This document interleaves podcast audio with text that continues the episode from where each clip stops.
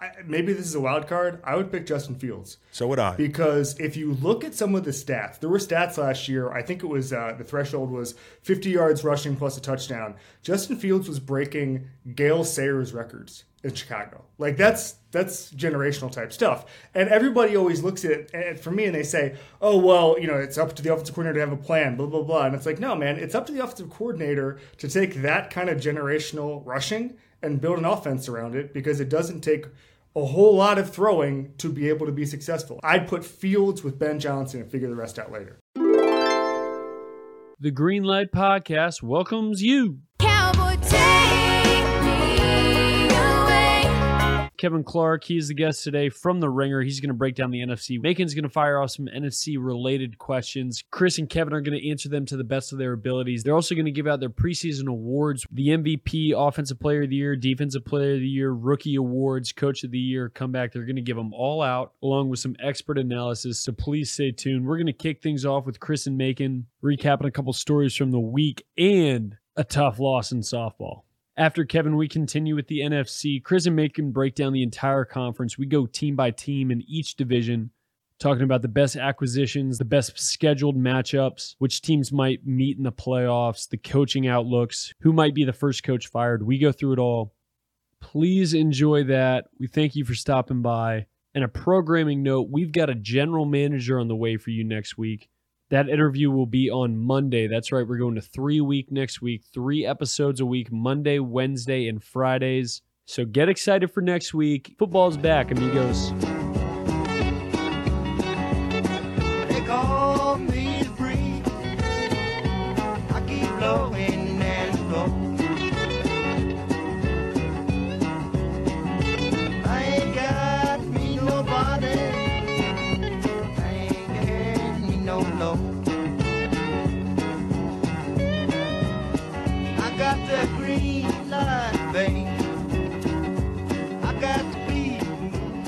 Nashville, Tennessee, the Music City.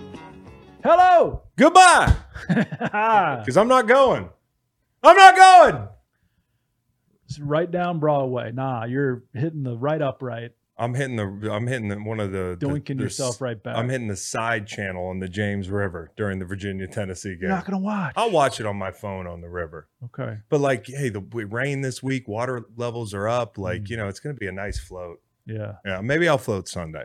But anyways, we were supposed to go to Tennessee, and I've got this thing late in my 30s where I'm kind of like you. I don't want to go anywhere. That's It's kind of nice. Cool. But definitely, I don't want to go anywhere and spend a lot of money watch my alma mater get beat by 40. yeah.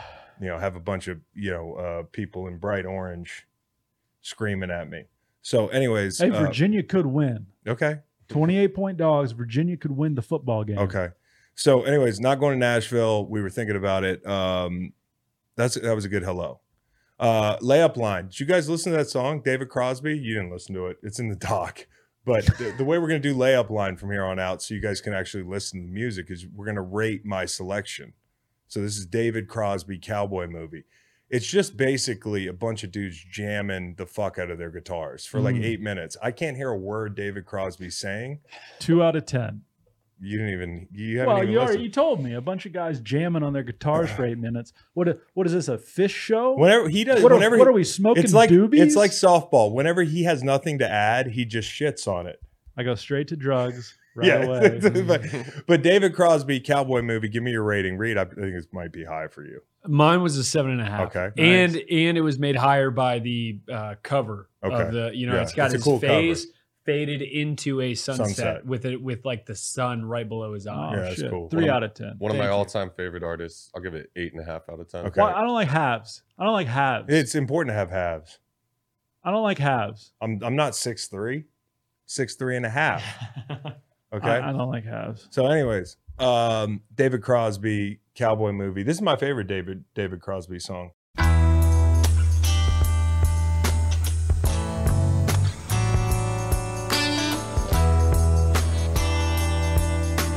You know, he was in a group with uh, Stills, Nash, and Young. That's true. Saw Neil Young at uh, the Willie Nelson birthday party thing. Hmm, he looked a lot like Donald Trump. I mean, honestly, he walked out there. I thought Willie had Trump out there. You know, I went to a music festival at Churchill Downs one year. Okay. there was three different nights. The three headliners were Dave Matthews, Uh-huh. Kenny Chesney, and Bon Jovi. But I saw some cool acts, Chris. I saw Steve Miller band. I'm standing from you to me. and Steve is up there playing music. I, I I'd heard every song. Fucking jet airliners and shit. Kevin Clark's on the show. Yep. He's yep. a, he's We're gonna have Kevin Ringer Clark. fan. We'll have Kevin Clark. I love Kevin Clark. Good guy. Kevin Clark's a guy that I should have had on the show a long time ago, and hopefully we'll have him on more. He's just a smart football guy who's easy to talk to. And we're going to talk about the NFC with him, some quick hitters. We got our big NFC preview coming up. I have some big personal news that of course I gotta I gotta announce. Uh Dynasty Daddy has has created a grid uh with my direction. They hit me up and they were like, Hey, you wanna you wanna design a grid? So I went the three teams I played with, we got sacks involved, 10 plus sacks. Uh, we got that on the right column. And then I think I have Jags and Saints up top. So enjoy. Dynasty Daddy Sacks.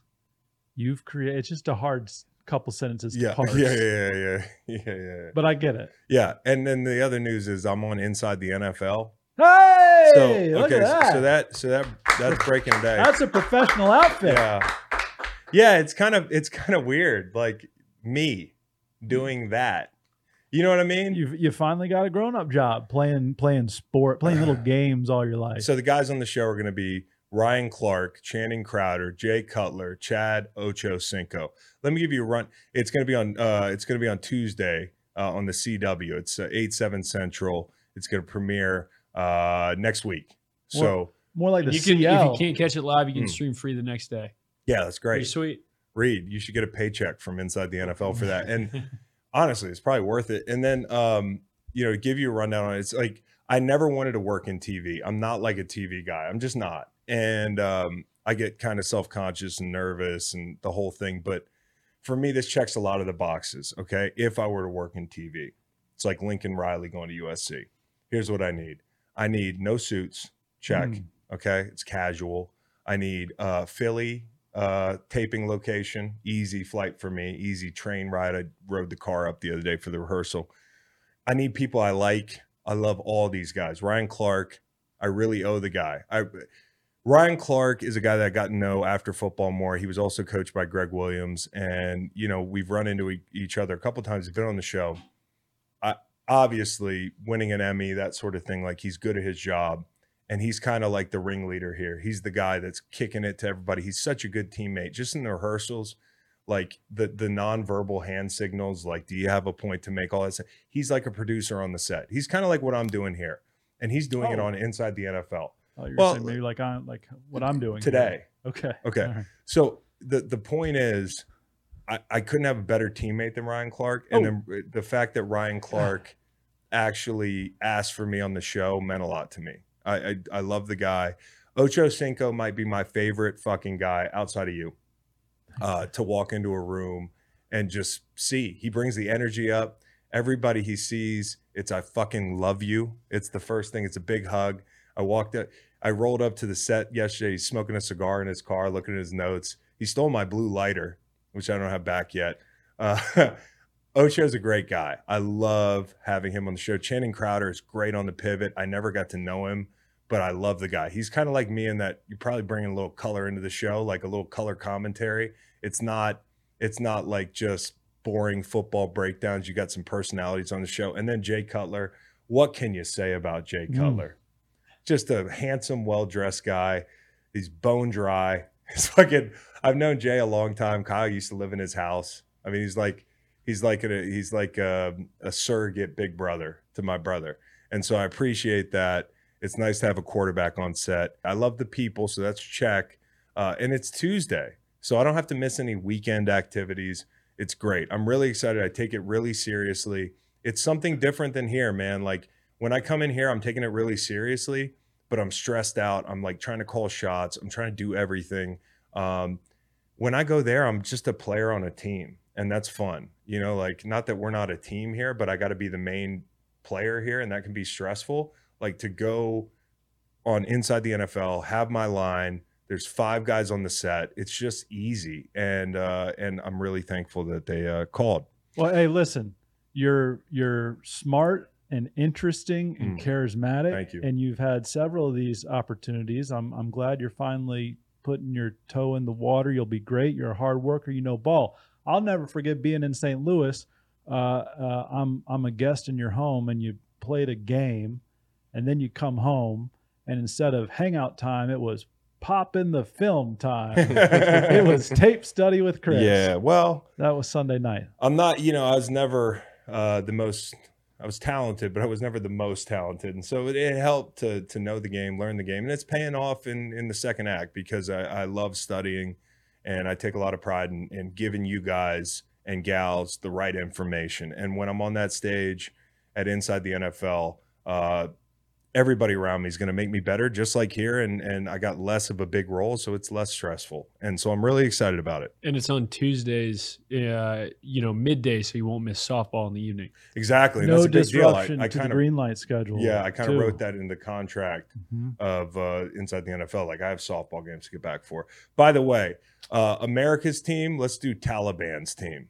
Okay, uh, Davis Electric. We played them last night. I'm not going to spend a lot of time on this. You'll be happy. Ed, So yeah, Ed, don't worry. They beat us 15 to nine. 14. 14. 14, 14 to 9. They're a pro team. Okay. They're one of the best teams in the league. The other electricians are kind of scared of them. It's like one of these things where, you know, when I was in Little League, they had this team called Shoney's. Uh, and they're, it's thankfully deep. It's a, uh, I don't know what the word is when a business has gone by the wayside, but there's no Shoney's anymore around here. I don't know if there's Shoney's anywhere it's nationally. defunct. It's defunct. That's the word I was looking for. I wish their baseball team was defunct. I fucking hated those guys We were except tied for 9-9, Evan Durr, who. I had sleepovers with. We We were tied at nine. It was we close. were we Like, were played tied at pretty well. nine. We were winning. Um, you know, we were booting the ball a little bit, and and we were hitting the ball hard, but right at people at times. And so, tough loss. Take our medicine. I'd love to see Davis Electric down the line. Shoney's is headquartered in Nashville, Tennessee. Bang bang. They also hit the ball right up the middle about 14 times, which, Which- is according to Reed, like Well, it's a no-no in, in slow pitch softball. I know you say that, like, you know, if you you're Like okay with it. I'm a Yeah, man. I'm 40. Ah. I, hey, Yeah, and it wasn't one like some teams do it once, they'll apologize, you know, whatever on me. Uh, and that's what other teams that have done it against us have done, and that's what we do. If we hit it up back the middle, sorry pitch, uh, but they hit it about ten times right at Chris. now listen, three they or don't. four on the they- ground. They're about- electricians. You all right? You know, they don't they don't hit the ball hard enough to actually hurt me. Oh, Uh, but at the same time, sparks fired. no, I mean, no. Listen, I mean, th- th- that's why Reed was was hot last night. Kyle wanted to body slam somebody, and I'm like, Kyle, we don't need the gorilla. Well, Kyle was also getting fast pitch. He was he was taking his practice swing, and the ball hit the plate. yeah, they were quick pitching. yeah. So, anyways, bottom line is undoubtedly a very good team, uh, but a team we'd like to see again. And you know, like to to the hitting the ball up the middle, I'm a pro athlete. You want to hit it at me, hit the fucking ball at me, fine. But if I learn how to hit the ball up the middle, I'm gonna put a hole in your chest. Okay, it's gonna be like the Predator and Jesse the Body Ventura out there. It's a movie you haven't seen it, Happy learned how to putt. so. R.I.P. Bob. But yeah, I was just about to say, maybe too soon. How about he died at 99? I, are you, don't make the joke. Just under Don't the make number. joke. I don't know if anybody's made that joke. okay, so um, Davis Electric, 23 five star reviews on Google. So, you know, Uh, check them out for your electric needs. real quick, Matt, I'm watching a movie right now. Chi- uh, not Chinatown, that's next. Oh, But uh, L.A. Confidential. I don't know. If, I don't know if noir is for me. noir. Uh, whatever it is, noir. What's the difference? Fucking. Uh, but it's pretty good so Monk, far. monk. Yeah, It's Guy, a- Guy it's a- is great in that. I just don't know why they choose water as the subplot. I have a water charity. This isn't the most. Oh, you're gonna like Chinatown too. Really, it's water. Yeah, Yeah. I thought Okay. you were alluding to that. No, they, it actually mirrors Chinatown a lot. That's Well, a great double feature. they talk about China a few times in LA Confidential. And I'm on this old Jack Nicholson movie kick because I absolutely think One Flew Over the Cuckoo's Nest is one of the best movies of all time. Say word. And I saw it in the last calendar year and I was like, holy shit, I need to go back and watch some of these old Jack movies. So uh, that's film. Couple couple things that popped uh, up on my radar this week. Doug Pederson cut his own son. And signed him to the practice squad, which is pretty predictable. Yeah. That's tough for Doug, you know, and and the Pederson family's great. That's a fly on the wall. That's my first fly on the wall this year. How do you cut your son? Hey, son, this is a racket. You know it is. You know we've set you up for life here with the job in the NFL. yeah. Uh, most American story I've ever heard uh, at a Chicago White Sox game. Is this not the most American story of all time? A woman sneaks in Mhm. a, a loaded firearm in a fold of her fat. Yeah, belly So- fat. Belly fat. Yep. Checks a lot So of we are an obese nation that likes to bring guns to White Sox games and accidentally discharge the son of a bitch uh, and hit two people. Here's something really American. One of the people was like, "I don't even need to go to the hospital." like it was just a grazing. So uh, that's a really that's just a story I wanted to bring up. I don't know where the fuck we're going in this country, but it looks like there. Uh, That's that's some tummy heat. That's some tummy heat for sure. And speaking of speaking of crimes, the guy at uh, Nebraska Mhm. who uh, evidently is not the NIL fund is not treating him well because he had to rob a vape shop. And while this story is really sad, and that's the truth, is like that this kid who's bounced around, Eric Gilbert, is probably going to do jail time. He already probably has. I think he's probably in jail right now. Uh, here's what I would do if I were them. Well, here's what I would do if I were me. I would craft a really, really robust ad for a battering ram and make Eric uh, Gilbert the the protagonist of the ad. Hard cut battering rams because it took you five fucking minutes to kick that door down. Mhm. That was the difference. Fractions of time. You're a football player. You know Mhm. this. I mean, five to six to seven to eight kicks of this door. It's a vape shop door. It's not like they're getting the hardy pine. Okay, this is a fucking. So, anyways, um, not a good look for the NIL pr- uh, program at at Nebraska, and not a good look for the strength program too. This is a tight end. Is he a move guy? Oh, Are you splitting him out because it didn't? Right? He's not the- an inline guy. all the fuzz is just waiting for him outside. Yeah, dude. Holy smokes! They took a shot into triple coverage. So, anyways, I don't want to beat up on the kid, but it's kind of how it goes. If you rob a vape shop and there's a six minute video, you're going to make the news. All right, let's start the NFC preview. I hate buying tickets. I've been playing my whole life, never had to worry about buying tickets. Now I got to go to Nashville to watch Virginia play Tennessee. Hopefully it's competitive. But the ticket part is stressful. The game's stressful. The ticket part's really stressful. Buying tickets to your favorite events shouldn't be stressful. Game time is the fast and easy way to buy tickets for all the sports, music, comedy, and theater near you. With killer deals on last minute tickets and their best price guarantee, you can stop stressing over tickets and start getting hyped for the fun you'll have. And with the Game Time app, it's easy to find and buy tickets for every kind of event in your area. I'm trying to see the monster trucks for my kids or Willie Nelson for me and my kids, I can find it all in the Game Time app. Game Time is the fastest growing ticketing app in the country for a reason. Get images of your seat before you buy so you know exactly what to expect when you arrive. Buy tickets in a matter of seconds, two taps, you're all set. Tickets are sent directly to your phone. You never have to dig through your email. Snag the tickets without the stress with Game Time. Download the Game Time app, create an account, and use code GREENLIGHT for $20 off your first purchase. Terms apply. Again, create an account and redeem code GREENLIGHT for $20 off. Download Game Time today. Last minute tickets, lowest price guaranteed. One of my favorite people in the media. I'm not even blowing smoke. This guy's awesome. And Ryan Rosillo loves him, which is a really hard thing. yeah, I Kevin don't. Clark is his name. I don't know if that's a good thing or a bad No, thing. No, Rosillo doesn't like a lot of people. exactly. You know, like I'm not going to give you the list. Uh, but yeah, I guess Kevin Clark, Slow News Day, writes for The Ringer. I've been on Slow News Day. I love the show. It's one of the best shows out there. Uh, so welcome to the show, Kevin Clark, finally. Thanks for having me, guys. I'm excited. I'm just Yeah. uh, just got off a couple weeks on the road for training camp tour, and now we're kind of in the the weird Labor Day dead period, and then, then we're we're rocking and rolling. Did you have a favorite training camp to visit?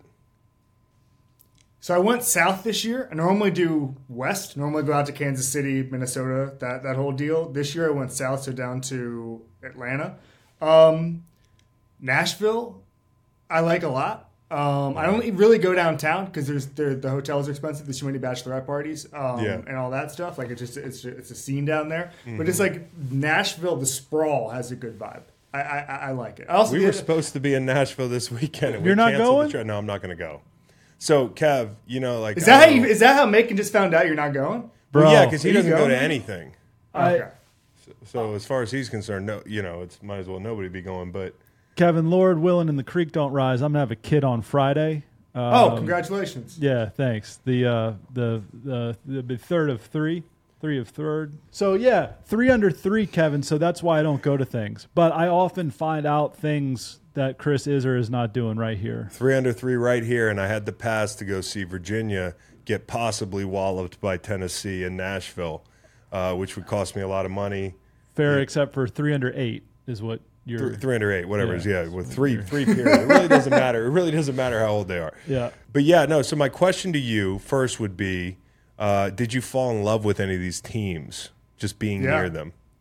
So I love the Titans whole program. I spent some time with Mike Vrabel. It's a piece that's going to run on the ringer this week. I just read his whole deal.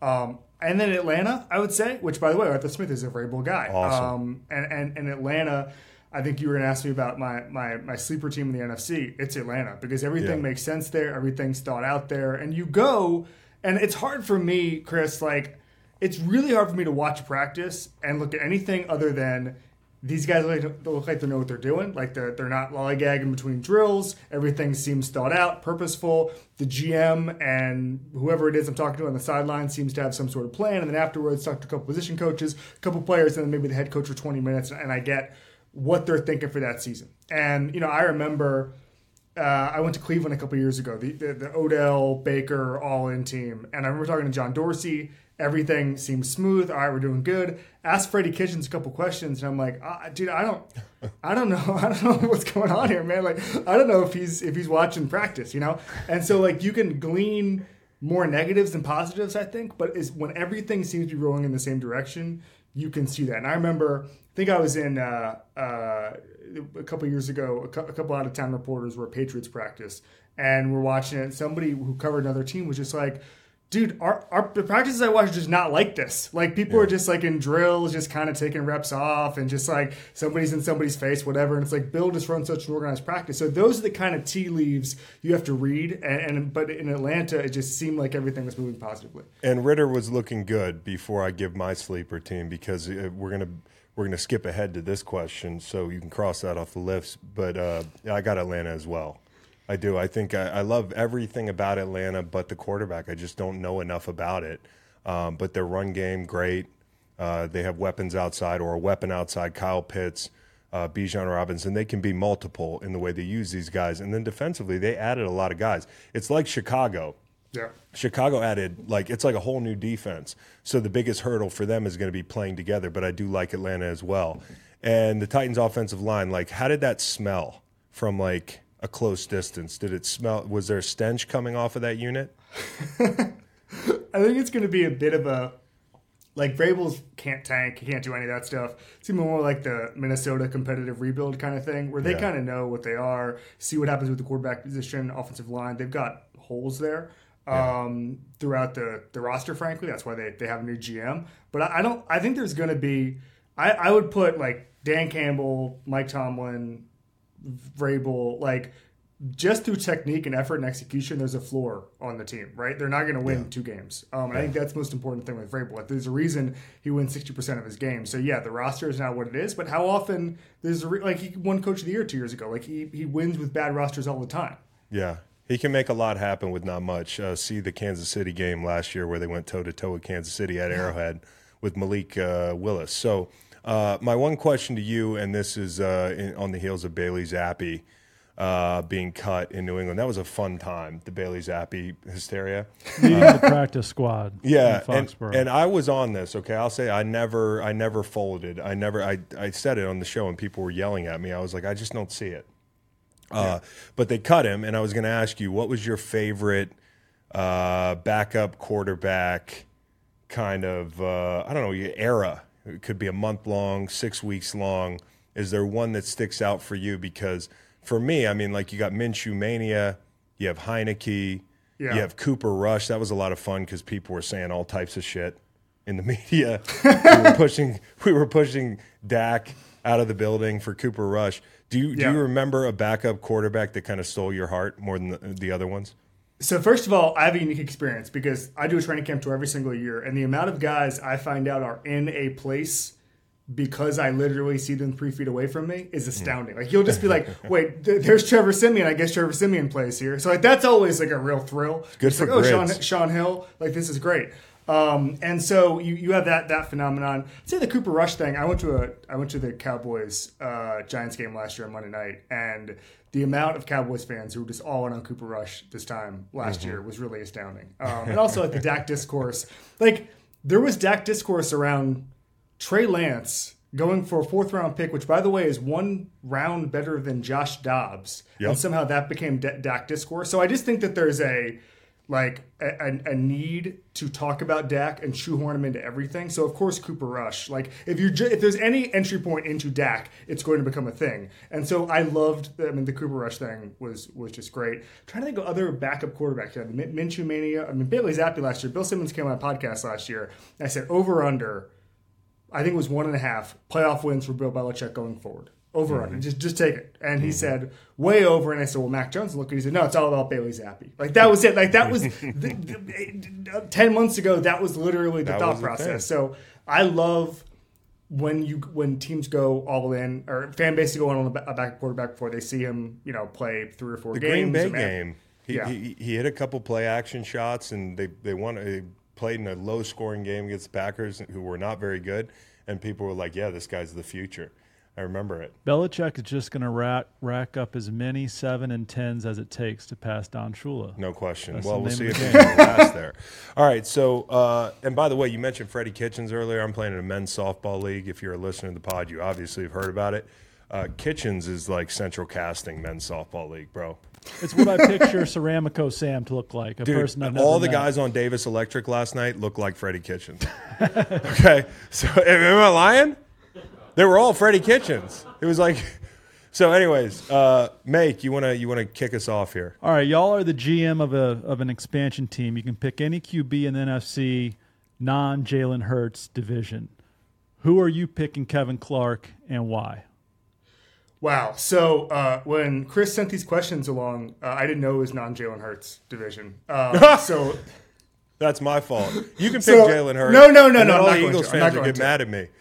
I'm not going to. Um, if I had to do anything right now, it'd be pairing. It would do the OC Ben Johnson with. Yep. I, maybe this is a wild card. I would pick Justin Fields So would I. because if you look at some of the stats, there were stats last year. I think it was uh, the threshold was 50 yards rushing plus a touchdown. Justin Fields was breaking Gale Sayers records in Chicago. Like that's that's generational type stuff. And everybody always looks at it and for me and they say, "Oh well, you know, it's up to the offensive coordinator to have a plan." Blah blah blah. And it's like, no, man, it's up to the offensive coordinator to take that kind of generational rushing and build an offense around it because it doesn't take a whole lot of throwing to be able to be successful and putting those. And I remember, obviously, I'm not com- comparing the two. Like I remember when Lamar Jackson uh, had his MVP season. I visited them in, in Baltimore, and I remember some of the tight ends were like the linebackers, literally just like looking over at their defensive coaches, being like, "What do I do?" And the coaches looking back at them and saying like, "I, I, I don't know. I don't know what to tell you, dude." Um, and that kind of rushing puts so much stress on de- defenses that that's the kind of thing you get. And so I think with a good offensive coordinator, I'm not saying Luke Getsy isn't, but like someone like Ben Johnson, where everything is so flexible, he's been in so many different offenses under so many different head coaches. Um, I- I've spent time with him. He's a really interesting guy. He's already made lemonade out of out of uh, uh, Jared Goff. Like I'd put Fields with Ben Johnson and figure the rest out later. All right, so I'm looking at the San Francisco 49ers offensive staff. There's probably a coordinator in there. Somebody that's gotten a cup of coffee with Go Kyle back- go to DC. Can I go back to DC? Washington, the cradle of coaches. Yeah, go It's the find- new Miami of Ohio. Maybe they they forgot somebody out of there, but I'm going Dan Quinn for my coach just because, like my personal experience, having played in that Super Bowl, they win that game if Kyle Shanahan doesn't, you know, blow Yeah. it, you know, to speak plainly. And you know, Dan Quinn's a guy who's so respected by players, has done a great job in Dallas. I think there's reason to believe that if it doesn't go right this year, he could be an heir apparent.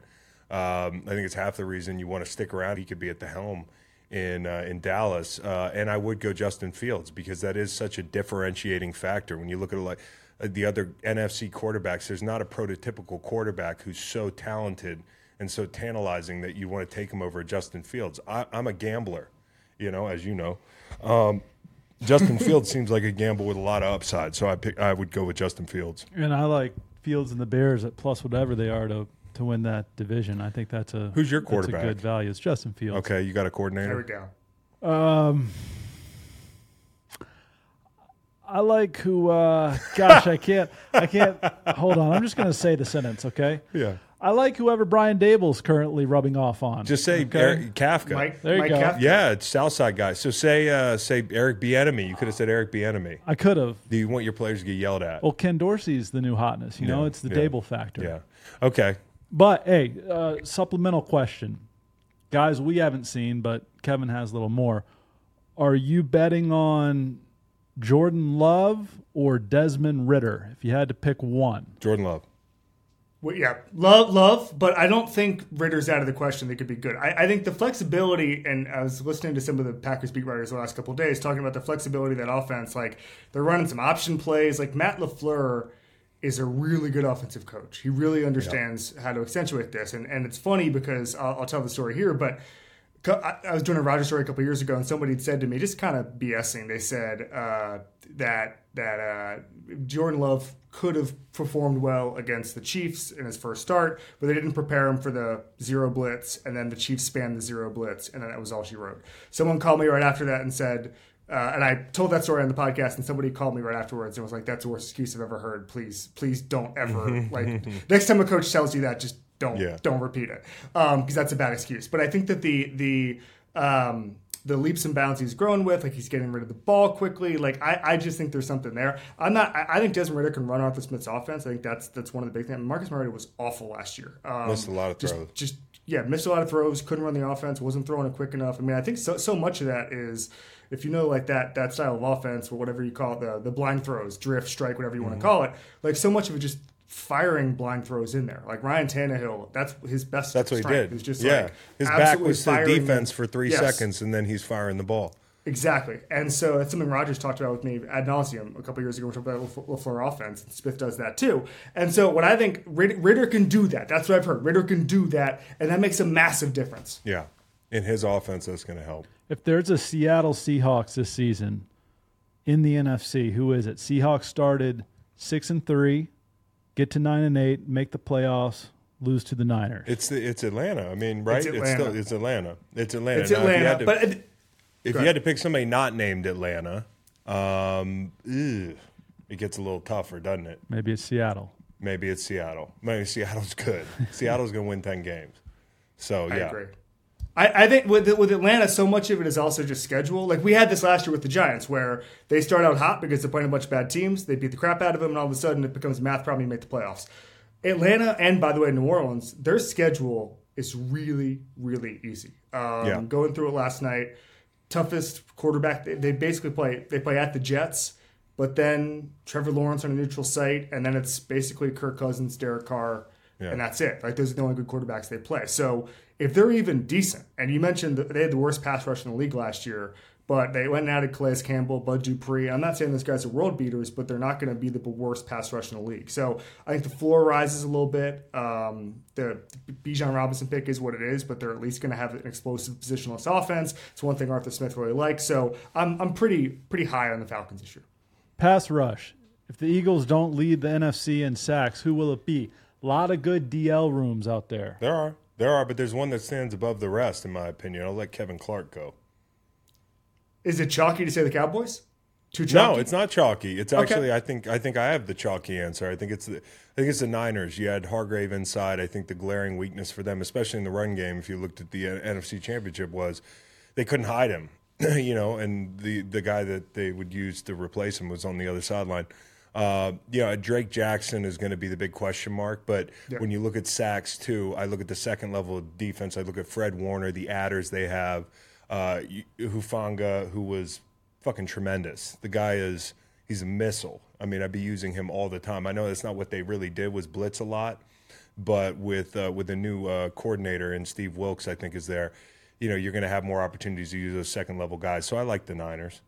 One one team I'd throw out there that we haven't mentioned. Obviously, my pick's the Cowboys, but if we're gonna just throw out a wild card that's not on anybody's radar, Giants. Um, There you go. Third, I think highest pressure rate in the NFC last year with a bunch of young guys. Dexter Lawrence was their leading sack guy, but then you think about Wink Martindale's offense. You think about the fact that Kayvon Thibodeaux, Ojulari, I think five and a half sacks. Like those are young guys who could take a leap, and if they take the leap together with that offense, you could see a huge jump.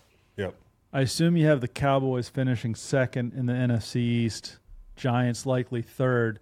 If I put Daboll on the Cowboys sideline, McCarthy on the Giant sideline, is that enough to flip those two spots? Gosh, I can't stand Yes. that Mike McCarthy. It, it almost it's almost it almost is. It almost is. I said yes, but I'm not. I'm actually not sure now that close. I'm thinking about the Giants. Uh, yeah, I mean the Giants wide receiver room, some of the issues that they have there, but yeah, it's close. I mean, this isn't a fantasy draft. Isaiah Hodgins catches balls. Yeah, no, you're right. He does. Jalin Hyatt. Hey, Jalin Hyatt or Cedric Tillman, Kevin Clark? Jalin Hyatt. Um, That's right. I watch a lot of college football and I watch a lot of SEC football, even though I went to Miami. And every time I looked at the TV, Jalin Hyatt was behind a really good secondary, seemingly invisible. And I said, you know what? If I was an NFL team, I want whatever he's doing. I don't understand it. I don't know how he gets behind these defenses, but he's there. So that's that's why I'm on, on Jalin Hyatt. Who's the next college coach who we will see in the NFL? Ooh, that's a great question. Um, Appreciate because people really bought into Matt Rhule. The problem is Matt Rhule was really good at finding athleticism and these track athletes, and you can't really draft those guys. Um, man, uh, Lincoln Riley is that is that too chalky? I mean, I thought he was going to go four years ago. He's a got a quarterback great whisperer. setup.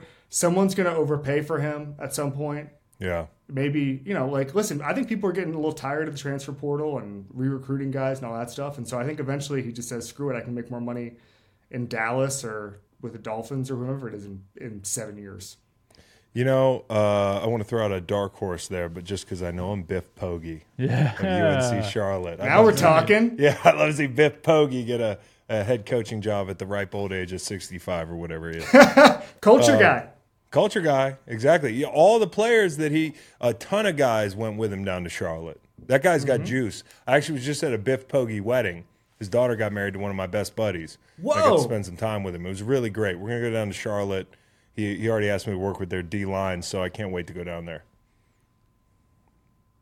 Niners. Another set of Niners, huh? Yeah, Synergy. Mm-hmm. DL rooms, Niners. I like it. Okay. Uh, there are going to be some middling teams at the trade deadline in the NFC. Who is the NFC team that's going to make the move that's going to create a little separation, allow them to make a playoff push? So I, I I was going through trade candidates and I'm thinking here, for some reason, Bucks fans keep pushing back on the idea that Mike Evans is, should be traded because he's some he's a pillar of the community, all that stuff. And for me, I I keep why like this should be more like I, I've heard people say this before, but like this should be more like baseball, where it's like this guy is going to be re-signed for a ton of money. We can get value for him. Like, why can't we get Mike Evans out of here, get a premium pick, save some money, go with the youth? So I look at whoever takes advantage of a team like that, like the Bucks. Maybe the Rams want to hit the hard reset if they start tanking for Caleb Williams. I think the biggest thing is what happens when a team after six weeks is in the Caleb Williams Drake Maye sweepstakes. So they say, ah, actually, I'm going to start pushing these guys who can help us win. Like we saw that with the Cardinals the other day, where people were like, oh, well, they, they cut Colt McCoy uh, because they want to tank. Well, keeping Colt McCoy, I love Colt McCoy, but keeping but Colt that- McCoy was also a move. tanking move. Like that's Yeah. not that's not evidence of anything. But I think in, in mid October things might be a little bit different. And so I think that um, the, you have to look at the teams that, that want to go all in and have the opportunity to. Maybe that's in Atlanta. Atlanta made a huge dead cap charge last year when they got Matt, rid, uh, rid of Matt Ryan. I think it was $62 million last year, um, which normally, by the way, precedes huge upticks in performance because the, the Bills did it. They took all their medicine in one year with the dead cap charge. The Dolphins did it a couple years ago with a dead cap charge. And then you move forward because you have that kind of money. So maybe it's a team like that. We always know the Saints are up for a type of I, Nick Underhill who covers the team really well was on my show a couple couple months ago and called it mafia accounting how they move the salary cap around. So like you know they can always add a piece of the deadline. It's, it's no big deal. So it's whoever wants to take advantage of I think a couple of teams that might want to get rid of veterans in October. Budda Baker has to get moved. Um, Yes. I feel bad for the guy. I think Philly would be great. Uh, they were players in the Jonathan Taylor sweepstakes, allegedly, and that probably was just Howie making a call because he'll call and kick tires on anything. But uh, I think the safety room could use him. Uh, I think when you look at names that might surprise you, I think Kirk Cousins could be dealt before the Yep. end of the season. Uh, you know, you talk about we talked about Miami on this show and Tua, and you know, like you and I have stepped in it with Tua, but well, more me on your show, but. But I, you know, like Tua could be hurt. I mean, it, we, Yeah. it's a real thing. Like there is an injury pattern here, and that's such a good roster. You don't want to strike out on a year like this. I think Kirk Cousins could be dealt to the first team with a quarterback injury. I also think, and I said this last offseason, and Rams fans skewered me as if I wished I was on the LA Rams instead of two Super Bowl teams, and I was mad at the Rams about this. They are hitting the reset button. You know, Jalen Ramsey gone. Uh, I think you could look at an Aaron Donald. Uh, because you look at that defense, you're already half dead on that defense. You're like three quarters dead. Just die all the way. You know, and they could I, be I, one of those teams. I've never heard of half those guys. I've never. I looked at the depth chart the other day. I'm just like, I, I, I do not know who this young man is. I'm sorry. Exactly. It's all shadow program guys. And so, you know, like an Aaron Donald, you know, like the Bears, they're they're serious Yeah. about winning right now. We're going to talk about in the NFC preview. I watched their their tackles, Gervon Dexter and these guys. Yeah, their names, they they invested, but are they ready to play? If you're serious about winning right now, the team like a team like the Lions, a team like the Cowboys, the Steelers, uh, you know, are teams that all I think could make moves for an Aaron Donald. So, you know, a couple big names here that I think could, and there's a lot of tight end buyers this year. So you could see a tight end move too. How about anybody on that Washington defensive line? Washington gets rid of Dan Snyder. They go three and zero in the preseason. They're going to open up one and zero because they have the Cardinals, but they're they're the fourth best team in the NFC East. That defensive line's so good. It's just all about looking at the contracts and saying, hey, like, you know, who are we on schedule to pay? Who are we on schedule not to pay? You know, you could look at um, Sweat, who's a guy who's who's had an up and down kind of court of public opinion deal. I think he's underrated. I think some teams would covet a guy like that. But if I'm the commanders and I'm the new owner and I walk in the house, like, what's the nicest room in the house? It's the D line room. I'm not going to fuck with that room if I don't have to. Kevin, what's your favorite thing about Bill Simmons? He Lies there's a about lot. grids. No. Number one is that he's a genuine sports dork. And mm-hmm. so he will text me and Steve Ceruti about the Magic all the time. All the time. Mm-hmm. And like he will be watching Team USA in the basketball thing right now, and he will just like text a question about that only like no one likes the Orlando Magic. And like I have a running joke, I go on Zach Lowe's I like him. like I I live thank you, thank you, Chris. Yeah. Like I live in Westchester, New York, right? And so Ceruti's in Connecticut, and when the Magic make the play in next year, we're gonna meet at at Chili's in Connecticut, and it's gonna be me and Ceruti and Zach Lowe, because Zach Lowe wants to come because he's on the bandwagon, right? Like that's what I'm dealing with here. There's not a lot of Magic fans. There's not a Magic community. Well, if you a got Zach nation. Lowe on the bandwagon, that's a pretty good guy to have on the bandwagon. Yeah, and so we'll be like, I don't know where, like New Haven Chili's, I don't know, something like Yeah. that. We'll look into it, um, do a little Yelp action. But uh, and nobody cares about this team, and yet Bill will just be like, hey man, like he'll be making Evan Fournier jokes as he did the other day to me. Um, he will be asking genuine questions about moves they can make at the deadline. Like that's the best thing about Bill is like I've been reading Bill since I was more or less in middle school. And it's still, even though I, I adore the guy as a boss, even though um, I've had so many interactions with him, like anytime he pops up on the phone and he's got some question about like what what what positions Paolo Banchero can guard, like that to me is still surreal. You were at six and eleven and went Anthony Black and Jett Howard. Would you have been happier with Grady Dick, Jordan Hawkins? Okay. all right. No. No. I'm serious. No. Was that not a bad draft? That's a bad draft at six and eleven. So Howard is its own thing. I, I, I didn't like the pick. It was to uh, allegedly address a shooting issue, and I don't think he addresses it. Like that's always my favorite thing in the draft, where it's like, well, we had to draft for need, and it's like, well, you did you did you fix the need? Because I think you didn't.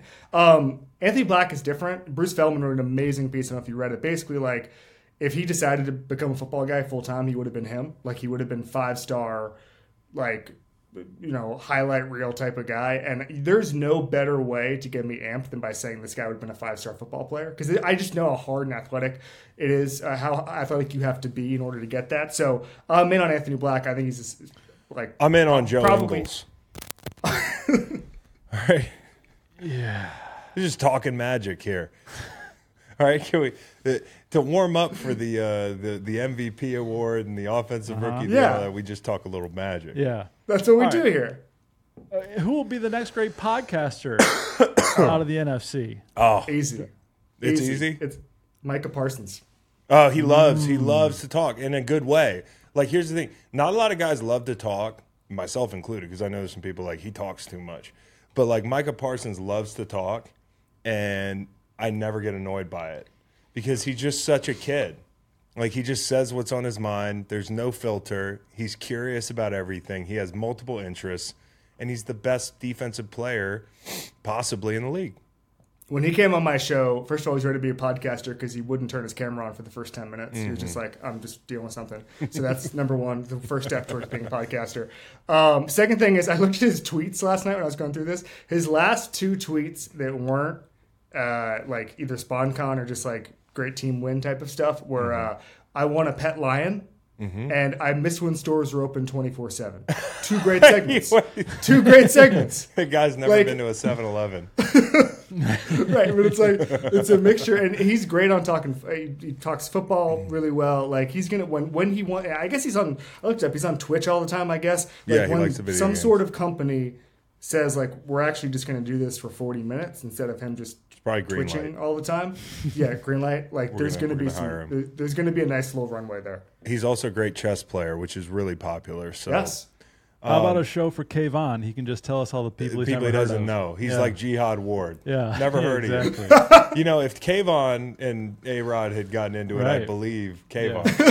uh, okay, so I like Jamaal Williams and uh, I like Lane Johnson. Okay, I was at Lane you go. Johnson's house the other night. I, I had to go up to Philly and I was like, hey, can I bunk up with you? And we were just talking till one in the morning. The guy's one of the most entertaining people in the NFL, bar none. Great player, and he's got a little Southern twang, and that in the podcasting world is not something that it's not a niche that's occupied, except on OAN with with uh, Gundy. So, anyways, I like uh, I like Lane Johnson. Okay. Rookies of the year in the NFC, offensive and defensive. Okay, so there's one that I feel so good about that I put multiple bets down. I bet it, and then 10 minutes later, I was like, I need to bet it more. And then 10 minutes later, I bet it again. I think I put three bets down on this. This is uh, Jalen Carter, NFC Defensive uh, Rookie of the Year. Now, Offensive Rookie of the Year is a little, a little tougher. Uh, it's between Jahmyr Gibbs and Bijan Robinson for me. I, I'll go, if you're betting, I'd say bet Jahmyr Gibbs because the odds are, are a lot of fun. Uh, plus, Plus 800 and then uh, Bijan's plus 250. To be safe, I'll go Bijan. But if you're betting this this award, you should bet Jahmyr Gibbs. So it's going to be Gibbs. Part of it is also just like Ben Johnson, even though Arthur Smith is an awesome coach. Like Ben Johnson last year, if you watched it, Sewell is like out in the open as a lead blocker. Yes. Uh, the, the stuff that line is going to be able to do, not just with their talent, but with what Ben Johnson allows them to do in the run game, like it's it, it, it's going to open up a lot there, and we're going to see it. And also, like I think the stats will be probably similar, and so it just comes down to who's making a bigger, because you could say like cultural impact, and that will be Gibbs. Like the Lions will be better than than they should be, Exactly. all that stuff, and it'll be part of the narrative. I also think that like if the Falcons are the team we think, Chris. There's gonna other like Arthur Smith's gonna win Coach of the Year, a couple other things. Like they're gonna probably try to spread it around a little bit. Gibbs, if it's close, would get that nod. Yeah, that's a good point. Do you think this value is right for the quarterbacks?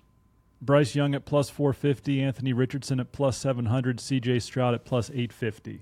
Is that how you would order them? Uh, I put Stroud second. Yeah, I, I would maybe put Stroud second. Um, I have a hard time imagining that Anthony Richardson is going to have too much success statistically where they're going to put him in there for that award. But I love their big targets. It's like a basketball team out there.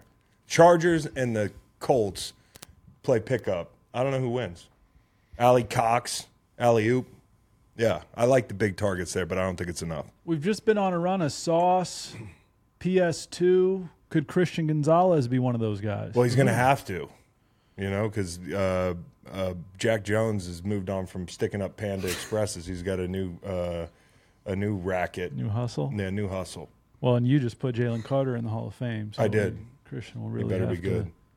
To show what he's made of. All right, offensive player of the year, offensive defense. I hate uh, this defensive fucking award. player of the year, whatever the hell Offensive it's player of the world or the year. Try to try to do offensive Not offensive, offensive player of the world because that track guy doesn't think so. Uh-huh. Noah Lyles. Uh, I'm gonna. I'll. I'll throw out uh, maybe a Christian McCaffrey. This seems like the kind of thing where if he has a bunch of, I still don't understand what offensive player of the year is. It doesn't really make it's sense. It's just not a quarterback. It's just not. It's just not a quarterback. Good And so- player, not quarterback. Uh, Christian McCaffrey. Um, I don't know if the Vikings are gonna be good enough for somebody like like Justin Jefferson, but that that kind of genre. I'll go McCaffrey here. Okay, I'll go. I'll go. Travis Kelce, um, Mm. and then Garrett uh, for defensive player of the year. Um, sorry to step on your transition there, but I'll go defensive player of the year. Uh, Myles Garrett, Jim Schwartz. Like, while I do think they might get picked apart by some good quarterbacks when they play him, he's got Big Z inside. Um, he's going to be in a wide nine. There's not going to be a lot of thinking, and, and Myles is a sharp guy. But it's nice to hear these. These are your keys. Do you remember them? Yeah. Uh, uh, uh, rush, crush, and Close, finish. close. Close. That's it in that defense. And so Myles Garrett's going to have a huge year. So I agree. If I was to have a second one, especially from the NFC, because that's what we're doing, Micah Parsons. Like I just think he's just. Yeah. It sounds like he. I still don't understand the the role he's going to play, but it sounds like he'll be able to pin his ears back a little bit more. Um, I just think it's going to be unbelievable. I, I I just think the leap they're going to make, and that's why I don't know if we're doing this, but I actually picked the Cowboys to, to win the NFC. Um, Wow. And part of that is just the. I feel like the talent can overcome uh, what we all feel are coaching deficiencies. See, earlier, I, I spoiler, I don't have the Eagles in the Super Bowl, and I'm playing the math here. You know, like only two teams the last 35 years have gotten in the Super Bowl after losing it the year previous, and those teams are the Buffalo Bills thrice and the, the Patriots in 2018 after we beat them in 17. So, you know, like it's just the math doesn't check out, and I think the schedule is really hard. So, like last year, the Eagles had a bit of a soft schedule. You look at it this year, the, the Cowboys have the same schedule, but two new coordinators. You could look at it as a positive in a lot of ways, uh, but you're not going to be hosting games at the link all playoff long. You played the Giants in the divisional round, and then you play uh, the Niners at home with Brock Purdy out most of the game. So when you asked him earlier about the NFC East, and you said this, I'm assuming I was like he stayed quiet. I kind of had a feeling. Very observant. I, I, I wouldn't. I wouldn't rule out the Eagles winning the division and then not No. making the Super Bowl. That happens all Yeah. the time. But no, Yeah. I don't. I think. The, I think the Cowboys will will, will, will win the NFC Championship game. okay. All right. Does that mean Mike McCarthy is your NFC Coach of the Year? Because Nah, it's gonna be Arthur Smith. Only because Mike McCarthy. I think he's it's it's a narrative award, and I, I think people are just gonna be like, ah, he didn't do very much, Mm-hmm. um, unless Dak ba- balls out and wins the MVP. Maybe, maybe we have a little bit of redemption there, or they could just say it's gonna be you know Brian, Schott, Brian Schottenheimer redemption, whatever it is. But Arthur Smith, they'll go from seven wins to like twelve, and everything will be uh, all about art. So there's co- for coach of the year. There's kind of two guys that win it. There's the guy that like you're. We thought you were good, but your team's really good, or like we didn't know you were a good coach. Um, Right. So I think coach of the year, Eberflus would be a good pick. Uh, but if you want to go with a with, with a guy who's a winner, uh, I think the Jags have the ch- the chance, the best chance in the league, to exceed their win total by a lot of games into that double digit kind of echelon. I mean, this is a team that can win 13, 14 games. If if Jacksonville wins 13 games, Dougie P might be coach of the year. If they're if they're hosting playoff games and that sort of thing by way of their division, I think Doug could be in the in the conversation. And he's hmm. 25 to 1 too. So as a gambler, that's that's one for you. First coach fired. Here they are in order: It's easy. Bowles, Stefanski, Rivera, McDaniel's, Staley, McCarthy, McVay. McVay. It's not going to be McVay. McVay. field. What the hell? Mc- McVay decided to come back for three Yeah. days. McVay was like, I don't know if we're going to be very good, but then they were like, you're going to be fine. Like, come on back. Here's here here, here it is. Uh, it's the leader of the pack. It's Todd Bowles. Okay, because the two teams that are tanking um, are to me the Cardinals and the Bucks, and the Cardinals just hired a guy, so I think it's probably Todd Bowles. But what if the Bucks are like, "Hey Todd, throw us Yeah. a two and fifteen here"? They could throw up two and fifteen and then fire him at the end of the year. Yeah, that's true. Could be an inside. I don't know job. if you have to instruct Todd Bowles to lose games with his roster. Ron Rivera is your Um, next one. He's got Ron Rivera Rivera-itis and, Jo- right and now. Josh where he just, Ron's saying whatever he wants. Whoops. Yeah. Like I didn't know Sam Howell was good. Uh, you know, Eric Bieniemy yells. Carson Wentz, whatever the fuck he said about Carson Wentz last year, he started crying. Last year it was we're we're eliminated. Yeah. Dude, So I I think the most wrong. glaring par- problem with the Sam Howell thing is I watched him. I went to two days of practice there. He's still not good. That's the problem. Rivera's like, I know he's that good. I was like, dude, I watched this guy. Like, he's, I don't know. I don't know what you're watching. Uh, that's- um, that's funny. and so I, I'd say it's Rivera or Josh McDaniels. The only thing is like people like Ron Rivera. Like I, I think people like being around Ron Rivera. I do. He's a really nice guy. Hmm. Josh, like we've seen it before. He kind of burns through people. And Mike Mark Davis, if he's like, I'm going to move on in January, I might as well move on like October 3rd because I don't want to deal with this guy. And the fact that they brought Josh Jacobs back for more money but didn't commit to him long term kind of says, hey, I got to win enough this year. You know, we can't go into full tank mode. I need to keep my job. What about offensive player of the year quarterback division, also known as the MVP? Almost all these guys I was are like, fuck, dude, we already did that. are are AFC. Best odds are Mahomes, Burrow, Allen, Herbert. Then you get Hurts. Then it's back to AFC, Lamar, Rodgers, Lawrence, Tua, and then we get Justin Fields at plus twenty five hundred, huh? A dark horse would be Trevor Lawrence, uh, and my pick would be Justin Herbert. I think Justin Herbert's going to have a great year. My biggest worry about the the Chargers is their is their head coach, right tackle head coach. Uh, you know, and what are you going to do with J.C. Jackson? We talked about that the other day. Like, are you going to get something, some ROI on that guy? So I think it's the health up front defensively for them, and uh, the offense is is going to be humming. So I like Justin Herbert. Hmm. Herbert's interesting. My I, it, the problem is it's like Mahomes until further notice, right? Um, Yeah. Hurts would be in that mix. I, I'd actually, I think Lawrence is more likely than Justin Herbert. I have a, I, I have a couple questions like you about, about the coaching there, including Yeah. including the offensive coordinator. I think I people are too. penciling in Kellen Moore as some sort of genius and Andy Reid type. Like I don't think that's the case. I think he's an upgrade over Joe Lombardi, but let's pump the brakes on him being that big of an upgrade. No question. What about the Super Bowl, fellas? Are you guys going to put a, a team with a receiver room of Marquez Valdes-Scantling, Richie James, Rashee Rice, Forget the receiver Toney? room. Forget the receiver room. It's the defense. It's the defense. If the defense was last year's defense, if Chris Jones wasn't holding out, I feel pretty decent about them being back there, but I worry about that pass rush. I have uh, I have the Bengals winning the AFC, and Okay. I have the, them beating the Cowboys in the Super Bowl. Mm. That's like spicy. That That's is- sexy. Are you? You're not worried about the injury at all? Is Joe good to go right away? So, eh, no, not right away. Um, I was at practice for three days, I think, uh, doing a story about basically how they adjusted their offense guy last year. practice. But what Mm-hmm. what's interesting? I'm just I'm just a grinder, man. I'm just, I, I just, I'm a practice guy. We're talking about practice. I'm going. He's the question, not the answer. Yeah, answer. exactly. Yeah. So uh, I talked to Joe. eh, The last two times I've interviewed stuff with him, he's gotten hurt through appendicitis or uh, or the calf this year. So I haven't talked to him in two years. But he was telling me, and Chris, I'm sure you've seen this before. He was telling me that when he came back from the ACL, he was remember he was throwing all those interceptions two years ago in camp, and everybody was talking about it, and he was struggling into September, saying like, all right, so his whole thing is his vision. And he basically said when he came back, there were weeks at a time where he just saw a wall of people, and his vision was no different than mine or Macon's when we're looking at you know 21 other guys in a football field, and you can't tell the depth of a receiver, or whatever. And that's why the last two seasons it's taken him a while to get the accuracy down. Is because when your vi- your superpower is vision, your vision's got to be sharp. And so I think we need to get used to him starting slow a little bit, especially after he misses camp. Like it's going to take him a while, so we might see a couple of disaster performances, and then by November, thing like one of the things that's weird about his, the fact that he keeps missing training camp is it allows him to peak at the right time. You know, Yeah. like it allows him to get really good in December. I'm not saying that's by design, but what I am saying is like he's playing his best football at the end of the season almost because of this, and so that's why.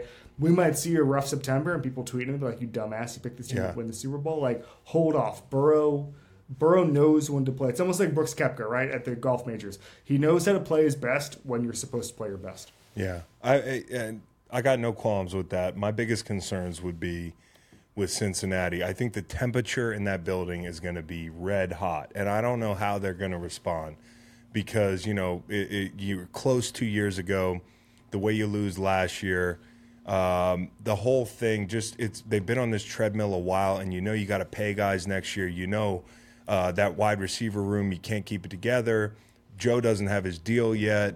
The tight end room is empty. You, they would be buyers at the trade deadline if not for having you know cap issues and that sort of thing. Um, Owner and then- issues. huh?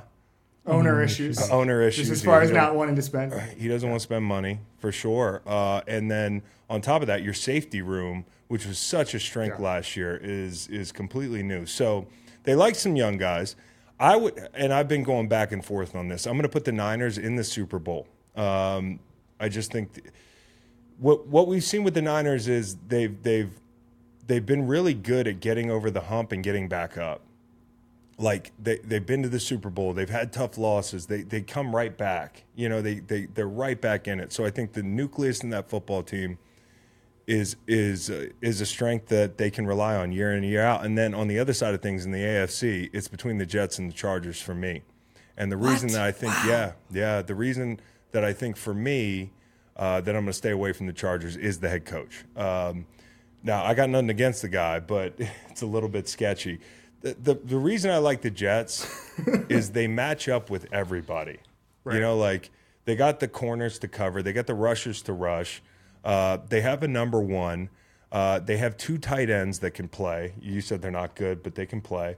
Um, tackle is the only concern on that roster right now for me. Honestly, I mean, like somebody would have to point out it's can Aaron Rodgers be Aaron Rodgers, which I believe he still can be, and can the tackles hold up? And if the tackles if the tackles can hold up, I don't see why they can't go all the way. And I'll probably pick the drum roll, please, 'cause I haven't done it yet. I'm gonna I, I'm gonna go I'm gonna go with the Jets. Wow. Now I almost did. I almost did. I almost went. I almost went. Um, I almost went 1994 rematch, revenge game, Niners Chargers, whatever year that was. Uh, but but I, I think I'm gonna go Jets. Great game. Uh, they, yeah, wow. Is it that much of a wow? Well, I, feels I just it. think there's a couple things. You need Rodgers to be a lot better than he was last year, and then you need a, an offensive line that is a big question mark to come together. Which I think those The interior is not bad though. No, it's okay. But like the tackles being the question mark is You have so much cap space. There's there's five of them. I've been beating this drum all, drum all week. I've been beating the drum. Uh, you know, for DJ Humphries or Kolton Miller or for David Bakhtiari, like they're out there. There are teams that are not planning on winning this year who could dump a tackle. So I guess, yeah, I get. I'm glad it's kind of a hot take. I thought I was being chalky. Yeah, it's not the hard knocks. It's nothing like that. I'm really looking at their roster and saying, how many games they win last year? Seven, eight, eight. eight wins. How many more wins is Aaron Rodgers worth? Four, five. So that's my thing. Is I mean, you look at the Bills. None of us have mentioned the Bills. They probably take a little step back. Um, you know, Dolphins. They have injuries. It's really Chiefs, Bengals, Chargers, Jets in the AFC for me. Do you have no? So I, I honestly, I just don't know the sample size. So you have questions about Staley. Any questions about Robert Saleh? I don't. Saleh never tried to tie a game. you know, uh, he, the worst thing Saleh's done so far is ripped an eagle quote off an Instagram post. you know, uh, Jets were Jets were seven and ten last they year. were seven and ten, and they were in a lot of close ball games. And that defense is conditioned to play knowing you're going to score 17 mm-hmm. points. That's that's going to be a lot different up there. But listen to this, Okay. okay? Home Buffalo, Monday night, September 11th. Mm-hmm. At Dallas, home New England, home Kansas City. At Denver, home Philly. Okay, no gimmies. they match up well with all these teams.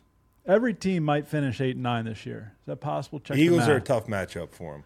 I like the Eagles. I like the Okay. Eagles to win the Super Bowl. Okay. To beat Joe Fan's favorite team, the Los Angeles Chargers. And Okay. that's because of several reasons. The unis are sweet. Uh, Justin Herbert has cool hair. Uh, everybody wants Austin Ekeler in their Mm-hmm. fantasy leagues. Just a fun team to root for. Um, and uh, Kellen Moore, as Kevin Clark said, is the savior, is the best football He- coach to ever, be the savior. to ever walk the earth. What if they win the Super Bowl, but they fire Staley and Kellen Moore becomes the head coach like week seven? Perfect. He just does something so off the, the wall. Um, that's great. Okay, we, we got through it all. Kevin Clark, appreciate the time, man. A lot to download here, but Kevin, what's your least favorite thing about Bill Simmons? okay. He's tall. He is tall. Sneaky It's not tall. fair to be that tall. Pronunciation of Malik Monk, maybe? Monk. Uh, I think that if I had to pick one, and there, there's very, very, very few, um, it would be that uh, it's hard to have a conversation about the New England Patriots with them sometimes, Yeah, like most. as evidenced by the Bailey Zappe point I referenced Yeah, earlier. yeah. They get they they get drunk on success pretty easily. Uh, But okay, that's true of everybody from that area of the country. They do. That's what I'm saying. It's Mass Boston. holes is what they're, holes. what they're called. Yeah. Yeah. Kevin Clark, can catch him at the Ringer. He is a I mean, he's just awesome, man. We love having him on, and we'll hopefully have you on again, Kev. See you guys. Thanks for having me. Love, love the pod. Love the show. Love, Thank you, love the whole thing. Thank you. Thanks to Cash App for sponsoring this podcast. With their security, free to order debit card, and a suite of savings and bank tools, it feels like they're my money's BFF. And speaking of BFFs, if you pay attention to the podcast, you know that all of our BFFs are on the Greenlight Softball Squad. We're into softball so much that Dr. Fax challenged me to a home run derby. Matt and Reed put a little side bet on it, and after Fax came out on top, it was easy enough for Matt to pay up and Cash App Reed his winnings. I wish I could have defeated Dr. Fax and helped Matt take Reed's money, but Reed's now slightly richer thanks to Dr. Fax and Cash App. With security, discounts, boosts, a free to order debit card, no overdraft fees, Cash App is like a BFF for your money. So download it in the App Store or Google Play today and start enjoying your BFF app. Good news, the Thursday show we do with AMP will continue 4:30 every Thursday. The Green Light team, Cowboy Reed, Fax, Kingston, uh, I'll pop through there sometimes. On AMP, you can interact with us really easily. There's a call in button. We invite call ins all the time. You can talk directly to us, ask us questions, ask us our favorite music. We might even play some. There's also a live chat during the show. If you have a question about a topic we're talking about, fire it off in the chat. We'll answer. We're gonna be uh, we're gonna be doing what we've been doing all fall. Uh, every Thursday at 4:30 on AMP.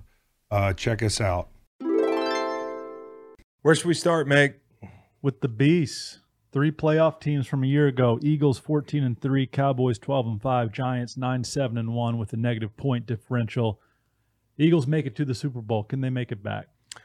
Uh, they can. I mean, it, when people ask these questions at the beginning of the year, if you if you if you're picking a team, that doesn't mean you think the other teams can't get there. So I, I think the Eagles could win the whole thing.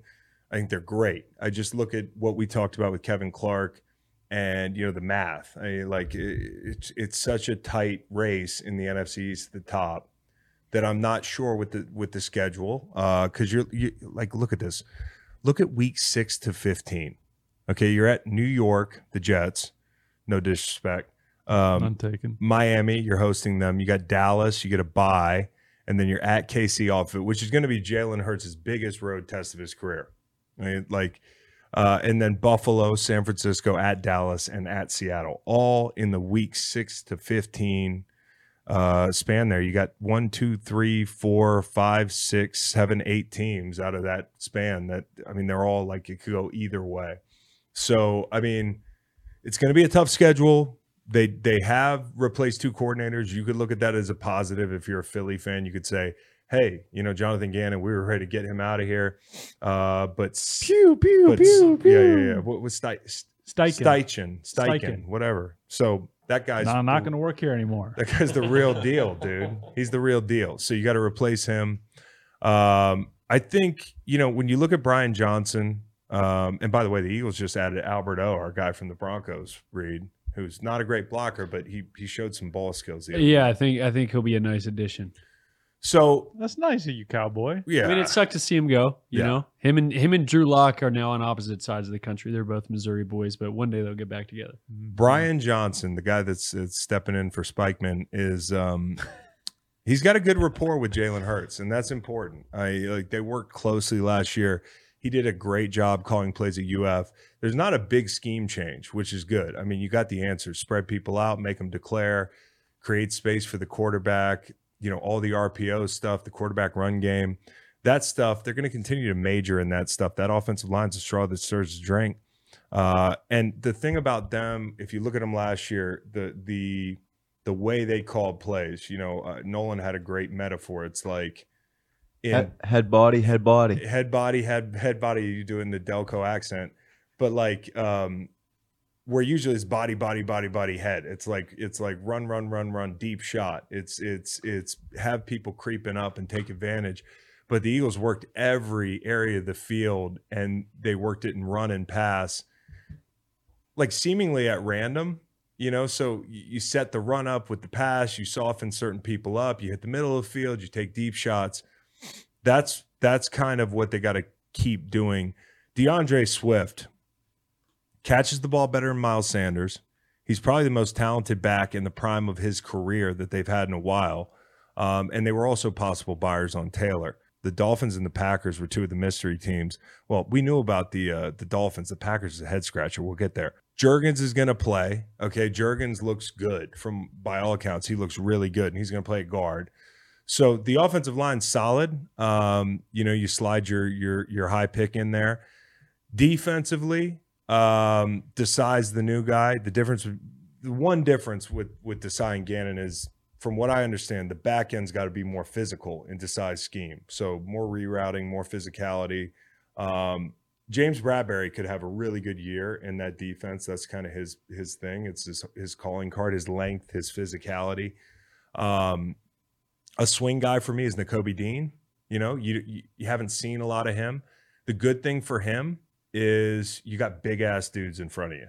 You know, like it's a really nice defense to you go from Georgia to Georgia Right. Northeast Yep. and gaps are going to be open. Derek Barnett wants a trade. That's one thing to keep an eye on because Derek Barnett's an important little piece of that defense. I, I don't mean important little, that's like an oxymoron, but he is an important piece. That guy's a tone setter. He's he's equally as good in the run game as he is in the pass game. I can't I can't like if you don't like him because he's a high pick, I don't know what to tell you. The guy's a good player. Um, the problem's been durability and some of the personal fouls. So Derek looking for a trade. Um, the And- question is, what's the third down group look like? He doesn't want to be running on and off the field. He thinks he's good enough to be on their entire. And I think for some teams he is. Uh, I think for a really good defensive line, he's like a three. Um, and you know, like I, I think there's value there. But the question is, especially for a guy like Fletcher Cox, who I think is still playing at a high level, he rebounded really nicely last year. He's going to have to be that vet that kind of buys into the whole thing because it's not going to be every third down that he might be on the field. You know, you've got Sweat, you've got Reddick outside. You're going to kick Fletch uh, inside in favor of a vet over the guy that I said earlier is probably the defensive rookie of the year. I don't know how good the guy is, but from what I hear, uh, Jalen Carter's really fucking good. So BG kicks inside. They'll probably rotate guys to keep them fresh. I mean, you could go some five down, you could mix it up, uh, but it's an exciting problem to have. Nolan Smith, I think, needs a little more time to develop. Just put on some weight in the weight room, that that type of thing. Eagles started 8 and 0 last year. They lost a game to Washington. Then they're 13 and 1. They lose two Minshew games, that one of them being to Dallas 40 to 34.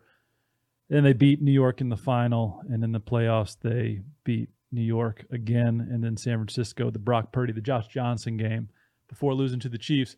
Odds from BetMGM Eagles the favorite minus 120, but Cowboys right there at plus 175. And there's a giant delta to the Giants at plus 750. And as you heard Kevin say, there's an argument to be made that Dallas can win this division. There is no. It's not. It's not a. It's not a tough argument to make. It wouldn't be a hot take. I'll take the Eagles to win the division, uh, but I think the Cowboys are going to be right on their heels, and that could go either way.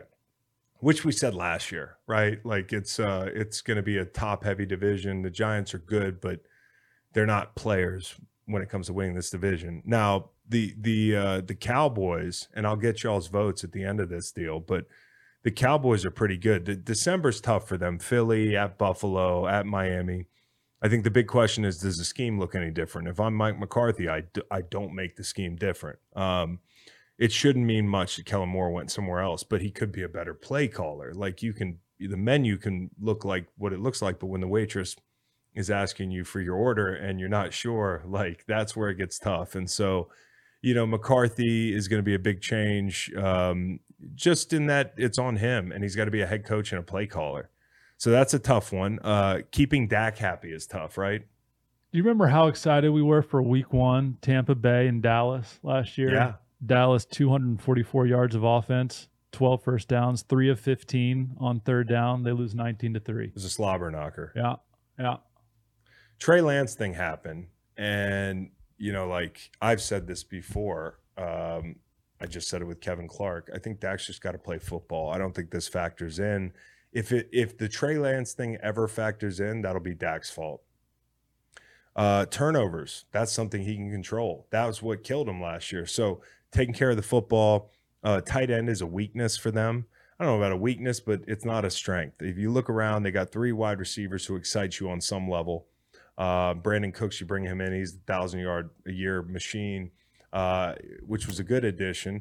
And then you've got obviously CeeDee Lamb and then Gallup, who we've seen, you know, bits and pieces of, and he's looked talented. So the offensive line, Zack Martin, you get the deal done. Um, I think this is going to be a formidable offense to play. And and Tony Pollard getting A lot lot of tread on those tires. getting his share though. And you bring in Deuce Vaughn, the defense. Here's the thing, man. There's a lot of exciting pieces on this defense. A really, really good back end, ball hawking back end. So for the turnovers you make, your defense is going to come up with some. You've got an exciting edge rush group, right? You got Tank, you got you have Micah Parsons, you know, th- this uh, Sam Williams kid, he's flashed. Uh, you've got you've got kind of a thin linebacker group, and then in the middle of the field defensively, a lot's going to be riding on this Mazi Smith kid, Mm. the rookie. And they're not the only team that's going to depend on you know rookies to step up on, on interior defensive line, but this kid looks raw. I mean, I watched him. I watched Jacksonville game. I watched a couple other of his preseason snaps, and you know, he's just the guy. He, uh, things are moving a thousand miles an hour for him. You know, steps are off. You know, he's in a two eye. They're moving him around to a three. He's taking on a trap. He doesn't see it to the last second. Double teams are rough, but he's a big, powerful guy. I can see why they like him. When they put him in a simple situation, he can move bodies around, but he's not ready to be that guy this year. Now, he could be by week 10. I don't know. Dan Quinn's a hell of a coach, but you know, that's a guy they're going to depend on a lot. And the interior of that defensive line and the linebacker room makes me worry about the middle of the field. Who do you have to beat to win that division? It's the Eagles. For 100 American dollars, can you name the Dallas Cowboys place kicker? Is it still Maher? It's Brandon Aubrey, a person called Brandon Aubrey. Person. 28 years old. He went to Notre Dame. Okay. All right, the Giants made the playoffs. hmm 9-7-1. They uh they won a playoff game. They went to Minnesota and won plus 750 to win the division. Not going to happen. What's changed? Uh Wall- not much, but Waller, Jalen Hyatt. and then the schedule. And the Schedule's schedule. harder. Schedule's harder. Uh, on the road early a lot. San Francisco. Uh, they play Miami. Uh, I think one of those games, a Thursday night game at Buffalo, all before Week Six. Um, I love we get Philly uh, and the and the Giants. I think on uh, on on Thanksgiving on, on, Christmas. Christmas. Yeah. You know, uh, and then you get Dallas and Seattle. Um, they're two big kind of wild card games. If you're serious about being in the wild card, you got to circle Dallas and Seattle because they're teams that might be um, looking up at division leaders. Wide receiver room has not really changed enough for my liking. Okay, you still got Hodgins and Campbell and Slayton and Shepard and, and Hyatt, who's a big swing guy. Waller, I think, is a great fit. It's all about health for him. It really is. He's he's a match made in heaven for Daniel Jones. Um, and then Evan Neal, you know, he's got to make the jump. He's got to make the jump, just like all their fucking rookies have.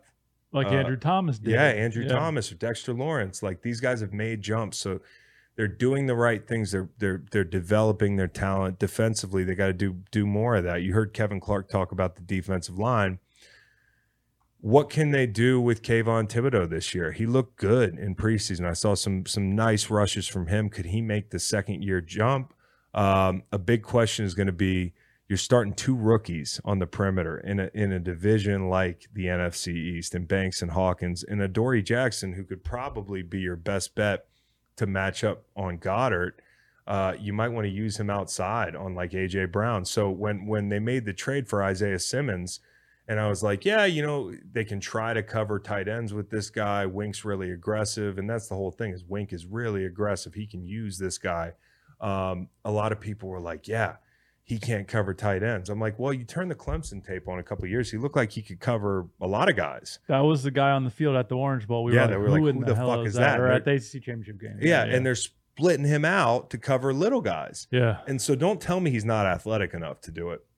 Uh, change of scenery can help, and the way you're used can help. So I'll be interested to see how Isaiah Simmons, who they got for nothing, it's a trade I would have made 10 out of 10, can help them. Boogie Basham, they just traded for him. So not a spectacular defense, but one that I think can be a relative strength. Have you heard of Jihad Ward? I love Jihad Ward, and I've, I've definitely heard of him. I love Kevin Clark saying that Sam Howell's no good. I don't like I don't like the Washington team. Yeah.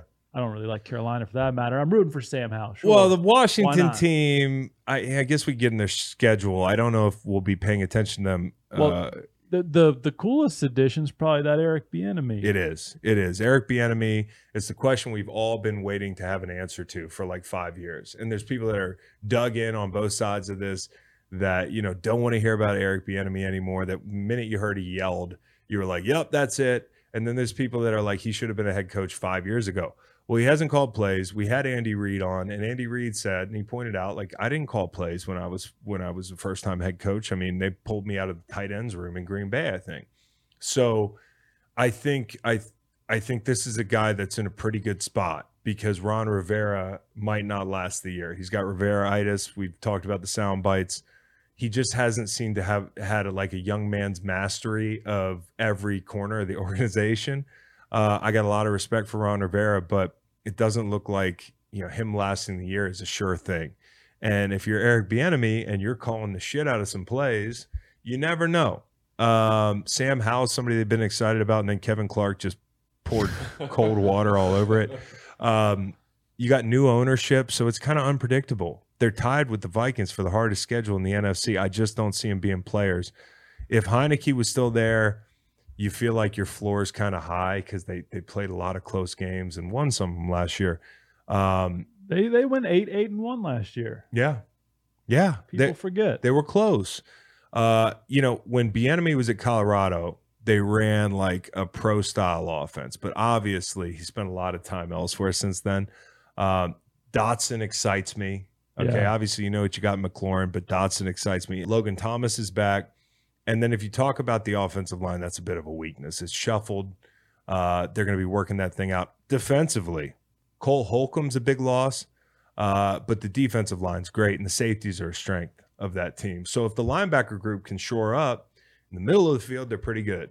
Uh, but you know, the defense alone is not going to be good enough to carry this team. and Fourth that in the NFC West. that corner in the first round might be the real deal. Manuel Yeah. Forbes, Yeah. Mississippi State. And don't forget about St. Juste. That's right. Like that kid. Hey, green light producers. Yeah. They went chalk. Eagles, Cowboys, Giants, commies. But the Cowboy picked the Cowboys fourth in the NFC East. Explain yourself. Well, I just can't wait to see Trey Lance in Week Four. I mean, Jerry's Jerry's going to be like, "Screw it, burn the ships. Let's Yeah. trade Dak to somebody," and he's Uh-huh. going to see what he has in uh, in Trey Lance. That's what's going to happen. Uh, He's and got then- about 40 minutes worth of, uh, uh, you know, Division One Double A tape. That's exactly. all you got on Trey Lance. You have You've got the JMU the National Cardinals game. Championship in 2020. That's what he's got. half a game in the rain against the fucking Bears. like, I. So, anyways, NFC West probably next. NFC West, Trey Lance. Trey Lance. There's a segue. Yeah. Uh, Niners, can I say only minus 165 favorites to win the division? Seahawks at plus 190, and then Rams and Cardinals. Well, we're gonna get a there in a second. The Seahawks are fucking good. yeah. They're not sneaking up on anybody, but they're good. And when you talk about that defense, you're gonna be you're gonna put some respect on that defense. But the Niners, the Trey Lance news, the whole thing. A lot of people are like, "Hey, they should be fired." Like RG three was like, you know, these guys shouldn't be able to get away with it. Like, what, what do you mean? Because then, what are you going to do? I mean, these guys have had you in the, AF, the NFC Championship every year, been in the Super Bowl, an overthrow away, uh, and that's what they were trying to fix. And you know, after the Super Bowl, they talked about doing things in phase and having six year contracts, but then they throw it out the window. And I said it is the wrong guy to throw the book at here. And um, they did it anyways. But they're so good they might be okay. They'll probably be okay for two years. I mean, their window's still wide open. So, uh, what they really need is Purdy to be consistent. If he doesn't backslide, they'll be right back there. Uh, Bosa's deal is underway. The big question offensively is the right tackle, McKivitz replacing McGlinchey, and you never replace an Irish tackle with another Irish tackle. It just doesn't work out. Listen, I, let me. I could name all the guys, but it's like, do you need a Niners preview? You're not going to know where the fuck the ball's coming from. Okay, it's just going to be going 100 miles an hour. You're going to be. It's going to be Debo. It's going to be Aiyuk. It's going to be uh, CMC. It's going to be the whole gang. It's going to look just like it looks every year. Okay, they got a well-oiled machine. They'll be pretty good. You got to figure that tackle spot out. 13 and 4 last year. They went 2 and 0 against the Seattle Seahawks. Seahawks.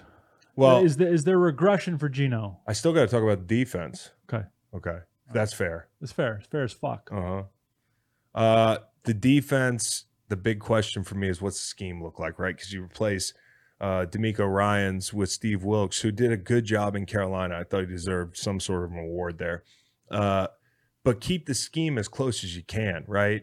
Uh, in coverage, at least. You you might blitz a little bit more. And like I said earlier, you got great safeties. You got great safety play. One of them is like a fucking is a demon out there. Um, you know, getting into the backfield when he's called upon.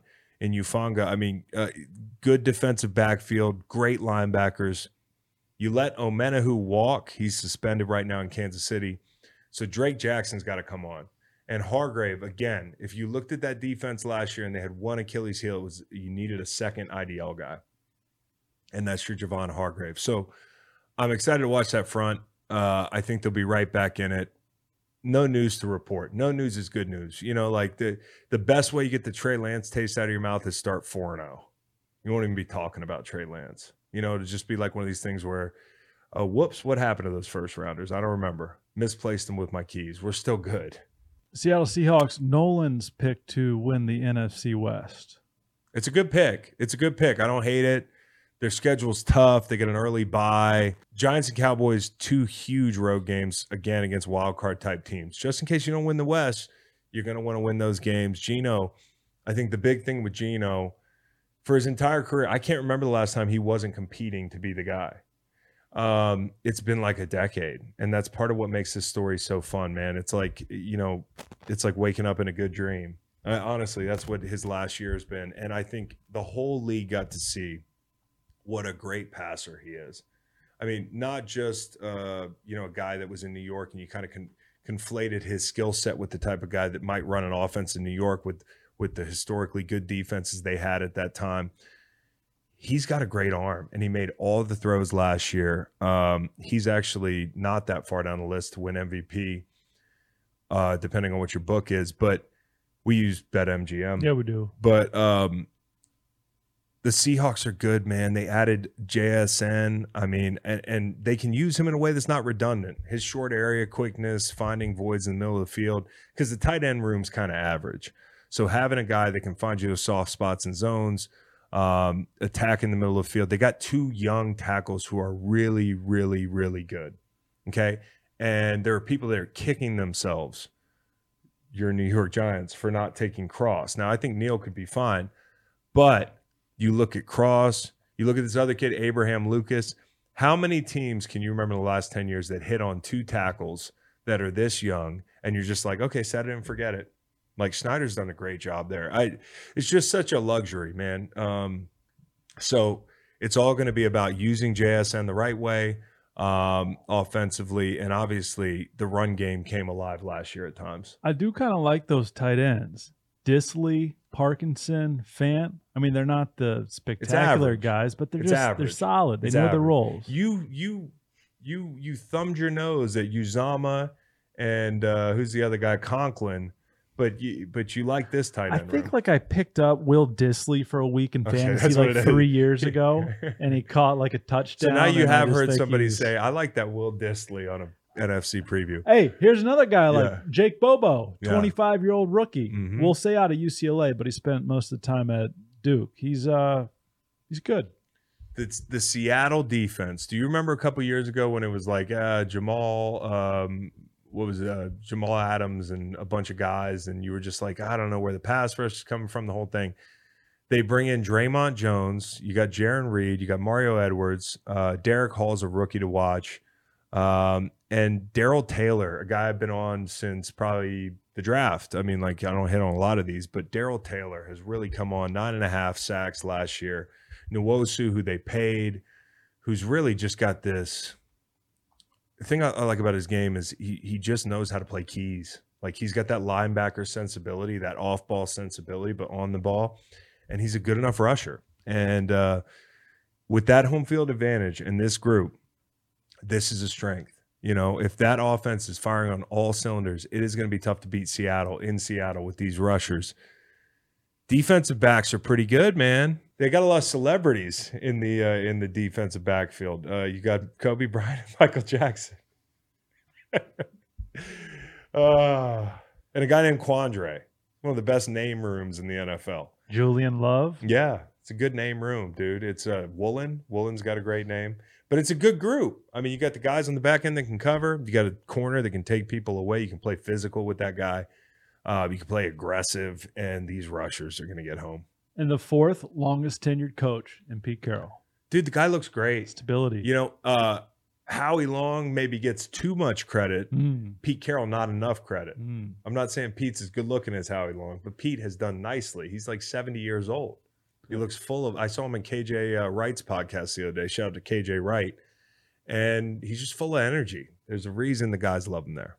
Los Angeles Rams. I guess my question would be are they trying to win football games? So I think they're pretty sure they're not winning football games, but they're gonna. It's gonna be a lot easier to say that after week like six. The first eight weeks are really tough. You look at their schedule; it's tough. Stafford saying he can't connect with his teammates, which I think was a little bit of. Kelly Stafford saying he can't connect with. but then him making a fucking uh, lookbook, which I asked for when I go into like a room full of donors.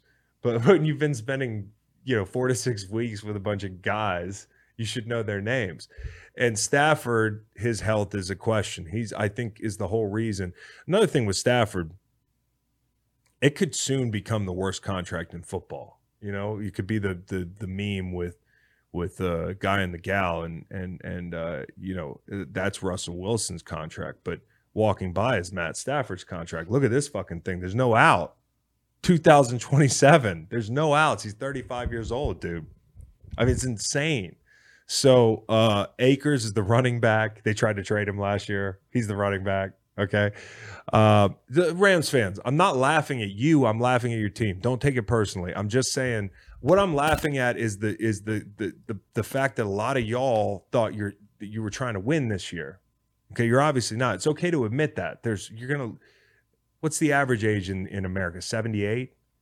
You get, there's a lot of football left for the Rams. Like this is a hiccup. So just this year is going to be tough. Um, and maybe it's not. And Aaron Donald and a bunch of guys I really, no disrespect, haven't heard of, as Kevin Clark said, is going to be enough on defense. But I really do think uh, there's going to be some guys that will be shipped out of LA this year. And Aaron Donald could be one of them. I said that last year. I'm not, uh, it's not a hot take. Uh, who are you trading him to? Jacksonville, Pittsburgh Bears. We talked about it. You lost Darious Williams last year. Um, now you got Jalen Ramsey gone. You know, Noteboom, Havenstein, both guys that could probably be dealt. And then, you know, Van Jefferson, Skowronek is your two and three. I'm, I'm not making shit up here. This is not a team that's going to be competitive. Speaking of, He's back in Detroit. No, he's back. Rams are back in Detroit. Uh, Stafford's back in Detroit. I said this a lot. He's back in Detroit, dude. He's anyway. like he's like Aaron Rodgers out there. Like, hey, who who the fuck are you? Yeah. But nah, for serious. Yeah. And the Who kids are, you? like, I don't know who you are. My name's Russ Yeast. I'm a free safety. Yeast is a great name. I went to K State. Yeah. What if he gets an infection this year? like just a I want Yeast to get like a really small infection just for one day so he ends up on the the injury report. It says yeast parentheses infection. Yeah. Get this guy out of the facility, man. Cardinals are plus three thousand to win the. I don't even know what a yeast infection is really. Oh, the vagina. I just knew it was gross. It's bready. Okay.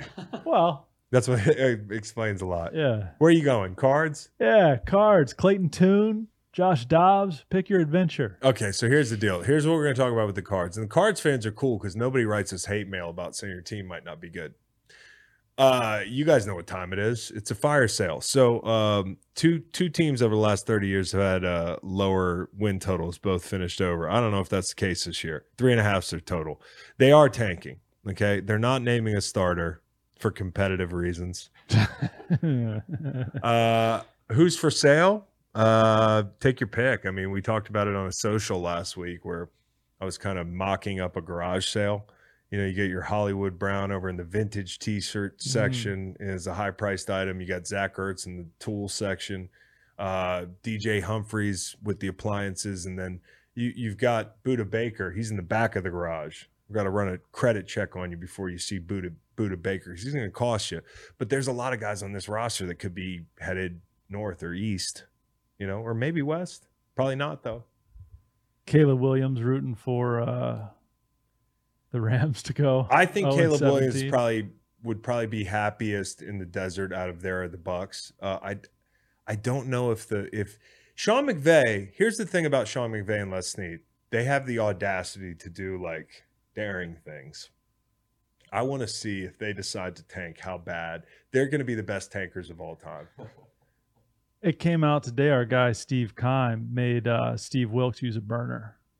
When, Did that come out? Yeah. Oh shit. Steve wasn't in the building. Well, people didn't like the Steve Keim interview because I didn't ask him about the Steve Wilks burner because I don't even understand the fucking story. But beyond that, like, what do you think? Open investigation. This guy's going to be like, yeah, I was subpoenaed by the NFL to talk about this, but I think on the Green Light Pod, you fucking morons. you know, like, yeah, it's not an Urban Meyer puff piece, but I'm not going to be asking him like, you know, AT and T. So, anyways, um, that's the biz. All right. Uh, producers went uh, went chalk there. NFC North, your favorites, the Detroit Lions at plus 135, Vikings plus 260, Packers plus 375, Bears plus 450. How much money would it cost if you put a million dollars? Oh, I know how much it would cost. If you put a million dollars down on How the, much it the would cost? A, Cardinals, a million dollars. No, okay, so uh, you you you ignored the qualification, but Cardinals plus three thousand. So do the math here for me. Is that is three million dollars? No, thirty million. Thirty million. So if you put a mill down on the Cardinals, would you just go John Wick on the other teams in the or would you do like that lady that DM'd me and was like, Yeah, you give all the, the players mono?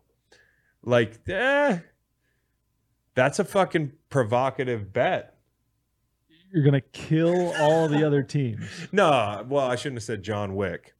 I probably should have said one of these movies where he just incapacitates everybody. I mean, the Niners are out there competing for Super Bowls with Yeah, Brock Purdy. yeah, like, it's going to take a lot. No, I know. If if all the other teams in that league, you know, drop dead tomorrow, the Cardinals still lose in that division. Vikes went 13 and 4 last year, Lions 9 and 8, Packers 8 and 9, Bears 3 and 14. That's right. But Lions the favorite. Uh one, you know, You picked. Do you want to get it out of the way here? the Chicago Bears, No, but who'd you pick to finish fourth in the? Detroit Lions. I think they're all going to be grouped together. Yeah. But I love that Bears team. Oh, I do too. But I got I got There's bad just- news for you. You want to start with your Bears? There's too much big sexy momentum with the Let's start with your. Bears. Here's the good. Okay, number one, you believe in Justin Fields. Yes. The the you know the process of deciding on whether or not you believe in this guy is over, and then you get out the door and you follow the Philly method of give this guy everything he needs to tell us if he's the guy or not, and that's what they did in Philly. I think that's what they're trying to do uh, in in uh, in Chicago. So you go get DJ Moore. You bring in a stud up front defensively. We talked about that with Eberflus. Like you could have drafted a guy, but you picked a guy that you know is going to give you eight sacks this year. You draft a stud up front from Tennessee, Darnell Wright kid. He's he looks good. Uh, he's right tackle. Um, and then you know you you you you bring in DJ Moore. You br- you bring in Robert Tonyan. you know. Edwards and Edmunds on the defensive side. Edwards, Edmunds, uh, you know, it's going to be a good fit for, it's going to continue to be a good fit for Fields and all these pieces. I think the guy who's under the most pressure is Chase Claypool, right? It's weird when you bring in a guy and you know, like whether or not he's a real number one in the league, like that's what was expected of him because he seemed to be like an answer for Justin Fields' problems. But maybe they knew they have to go get another one. Um, I also think like the wide receiver draft class. I think we talked about that was kind of instructive. So if he ends up being a good number two because he feels like the pressure's off him and DJ Moore's there, great. But if he feels like his ego is just shot because he was supposed to be the guy and now this new guy's coming and he's just fucking tearing it up and he's like low key, cla- he's doing the Mhm. that thing on the sideline where he, he's fake smiling. I don't know where his head's going to be with this, but Chase Claypool has an opportunity to settle into that number two role and take the take advantage of it. Teven Jenkins is a guy who, who now here's a guy they kicked him inside. He he doesn't have a calf. He's got two calves. Guy's got two calves. He's got two Joe Burrows out there. So not sure where he's going to play. I think the the worry for me is like early they go out and trade for Dan Feeney at at cut down time. He's a depth guy. Jenkins is week to week. Uh, Whitehair's could start there week one at left guard, and they slide maybe Kramer into center or some variation of that. I'm not going to pretend I know. You know, they're all Actually, hold up. We had an update today that Teven Jenkins IR four games. so. There you go. That's good. Teven, well, it's not good, but it's good for the segment because it clears things up. Teven Jenkins is out for four games. So You, you White got, you got two casts. You don't have one. you don't have You're one. on IR. So, so that that's the the big concern offensively is the O line and can you get the most out of Claypool? But the middle of the field, they're really good. And I just talked about Tonyan, who's got Getsy connections. Kmet got paid. The O line is solid, right? We talked about the concerns, but the O line solid. And then why dump David Montgomery? Because Kansas Jayhawk Khalil Herbert is Is the a real deal. And and Yeah. because they went out and got D'Onta Foreman, who ran for almost a G last year in fucking Carolina, splitting time with people for most of the year. And then when he got a, a role that was uh, that was an opportunity for him, he made the most of it. So they feel good. And they also have Roschon Johnson, who got hidden by Bijan. So like they have a really nice running back room. They have uh, they have a, a number one at wide receiver, and they got probably the most exciting guy this year at quarterback. I don't mean the best guy, but the guy that everybody's leaning in to watch. And they're going to be better. Do you remember when they went and beat the Pats on Monday night, October the 24th, 33 to 14? You know, I remember that game. I bet the the house on the Pats, the house on the Pats. I was Chase Long. That was one of the worst losses of my career. But they were in a lot of close games. Bears did not win another game. No, from but they- 3 and 4 to 3 and 14. But boy, did they feel like the best three and fourteen team of all time. I mean, uh, their arrows going up, and then on defense, I think the weakness, and this is the one you got to watch for here. You're in a division with the Lions. You can beat the Lions. Lions are going to run the ball up your ass.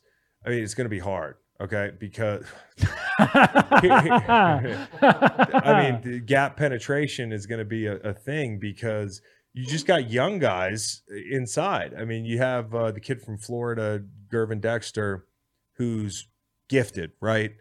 But along the same lines of Mazi Smith, the guy the guy plays high. He's kind of like I- don't see it yet. Okay, so like if you want him to be the guy, I sat down and watched their interior D line. Like they have a chance to be decent at some point, but if if you want to if you want to win right now, and you've done all this to win right now, and you have cap space, go get Chris Jones. Mm. Go get Chris Jones, bro. Monster of the Midway. That's their weakness. That's a weakness. The backers are good. We talked about Tremaine Edmunds, long linebackers. The rushers on the outside. Tre- Trevis Gipson asked for a trade. Uh, he, he got cut. Um, Ngakoue, Demarcus Walker from Tennessee. Um, I don't know, man. Like good, but not great. But in a division that's winnable. And Is you- it as winnable as you think, though? What's the big? Yeah. You know what I mean? Like the, the the Packers could be better. The Vikings, we'll get to them. will be Well coached team. They will be worse. We bet the under win total without before I was friends with KOC. Mhm. Uh, but the Lions are fucking good, dude. I thought about if it wasn't Philly, the Lions being there at the end Wow. and losing. But they're a really good football team. We'll get into them right now. Um, I, I I just love the roster. I, I love the coach. I love the roster. I think they got the most likable QB room in the league. I mean, you got Jared Goff, who the court of public opinion has swung uh, 180 degrees on him. Like it's easier to root for him here. Uh, Malik Hooker, Um, and you've got Teddy Bridgewater, who wore like a center number for like two weeks. Hendon Hooker. Uh, Hendon Hooker. Sorry, I'm getting my hookers mixed up.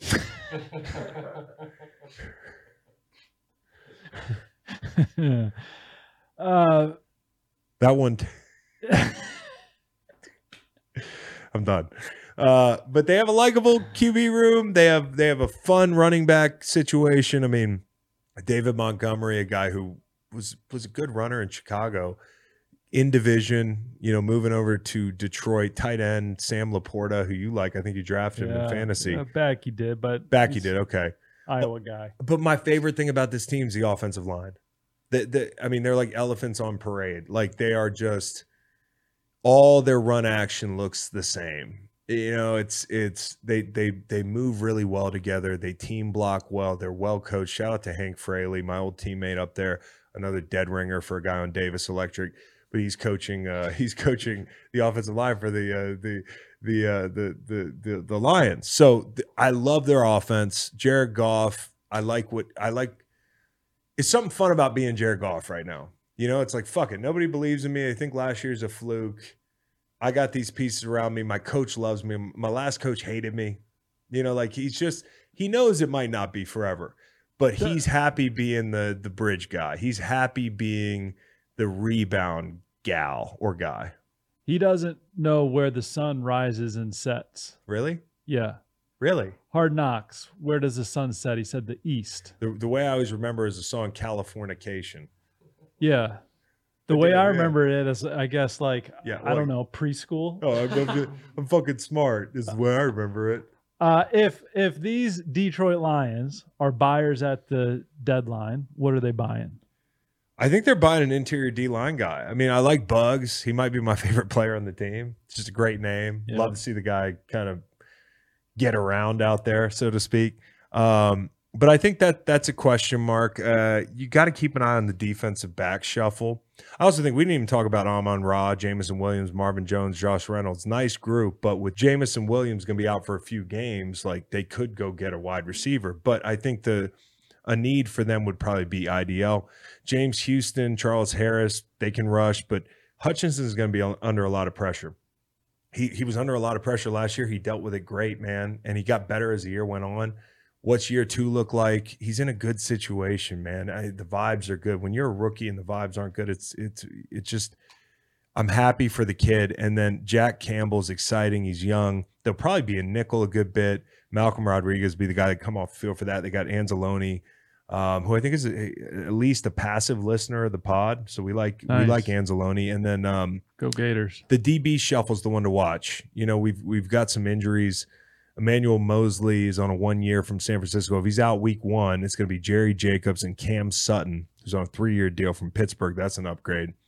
Outside, and then Joseph and Walker at safety. Now, where they really saved their bacon was drafting Brian Branch, who played really well in the preseason, and he's versatile. He did a lot of stuff at Bama. Um, he can play nickel with CJ, GJ out. That that that group has to sort itself out early. Branch at pick 45. He was he was popular late first round in Mhm. every single mock you read. Yeah, That's what we Good call player. good value. good player. Yeah. Vikings at plus 260. 13 Okay. and 4 a year ago. Yeah, they were. Here's my thing about the Vikings, and KOC's my guy again. Not to name drop, same draft class, the whole thing, but they were like a 500 team, and they did an excellent job. They were they were. Bill Barnwell pointed this out. I think over the last like 10 years, they're the by far the best fourth quarter team in the last decade. So they won games that were close. Um, they outperformed expectation a lot of the time. Uh, and they went 13 and 4 and quite frankly i don't think they have it in them again Negative point differential. negative point differential they offloaded kendricks big z dalvin tomlinson pat p Thielen. then they re-signed hunter in a bit of a, a head scratcher but the hockenson situation is weird i think he knows it's going to suck i think he's like i got an ear infection like i you know like when really he wants to hold out 'cause he mm-hmm. wants a new deal. But he's kind of like, this is gonna suck, man. You know, I got my fucking, you know, my side hurts. You know, he just make. I'm not saying he's making shit up, but Hockenson's situation's weird. So I don't know what's going on there. Kirk Cousins betting on himself. I just, I love this for Kirk Cousins. He's but just not literally, because then he would be no, suspended. he'd be he'd be with Jameson Williams, but Kirk Cousins betting on himself, which he's done throughout his career, and it's worked out for him financially. The whole thing. He's he might be the guy that doesn't get the memo they're trying to lose.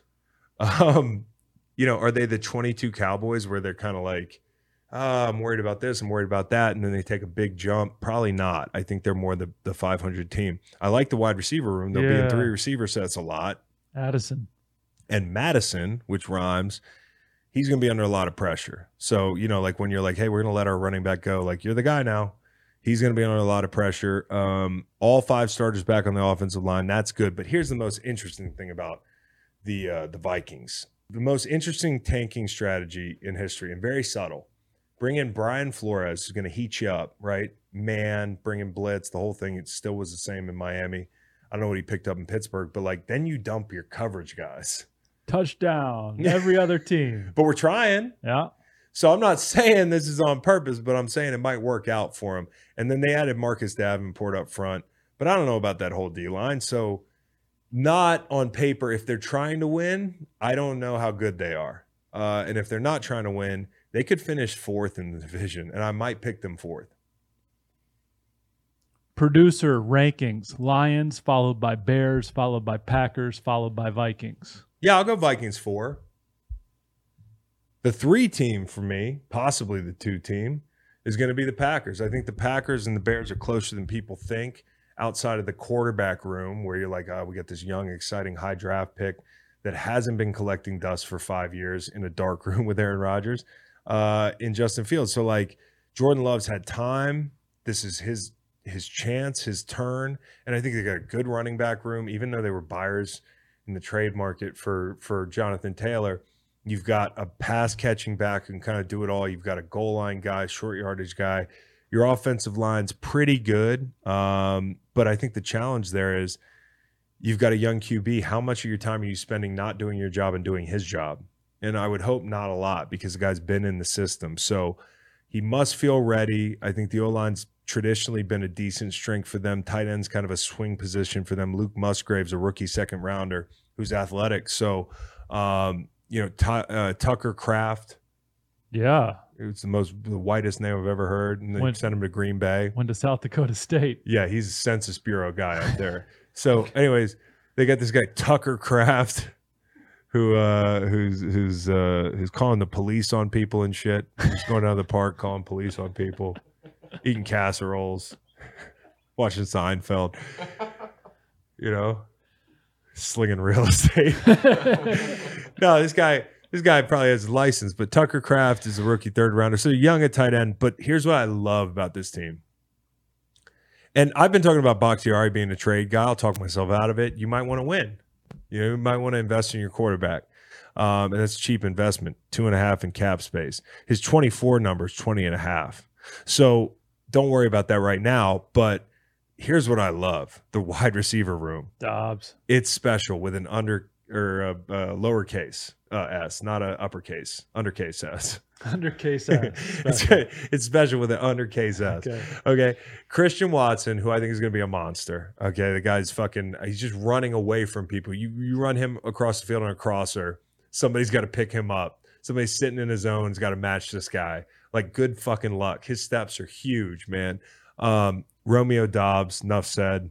Uh, and then Jayden Reed, rookie second rounder from Michigan State, and Wicks, our boy Dontayvion Wicks, who we really like, had a nice preseason. That's a good group there, good young group, and not the type of wide receiver room that's gonna fuck with Jordan Love. You know, be there waiting in the locker room like, where's my targets and shit like that. You get some nice kid from South Dakota, Virginia guy, fucking Romeo Doubs. Find something bad to say about him. He's a great teammate. Can't. Yeah. The guy on defense, the swing guy, is Joe Barry. He was on the hot seat last year. Really came along down the stretch. Probably saved his, I don't know, saved his job, but I mean, he helped save. Damn his, near saved his job. damn near saved his job. They turned it around late. I really like the secondary. They're like a top down kind of cover, rally, tackle kind of group. Jaire Alexander, as good as anybody. Rasul Douglas, my dude. Uh, Savage and Stokes, I like them. You got Quay and Devondre, who I think is that's a good linebacker room. Now Quay Walker did something bad last year. He pushed him Yeah, he pushed him. and then I think he did it again. I, yeah, He he- pushed him again. he's. I wonder if anyone's pushing him on the depth chart.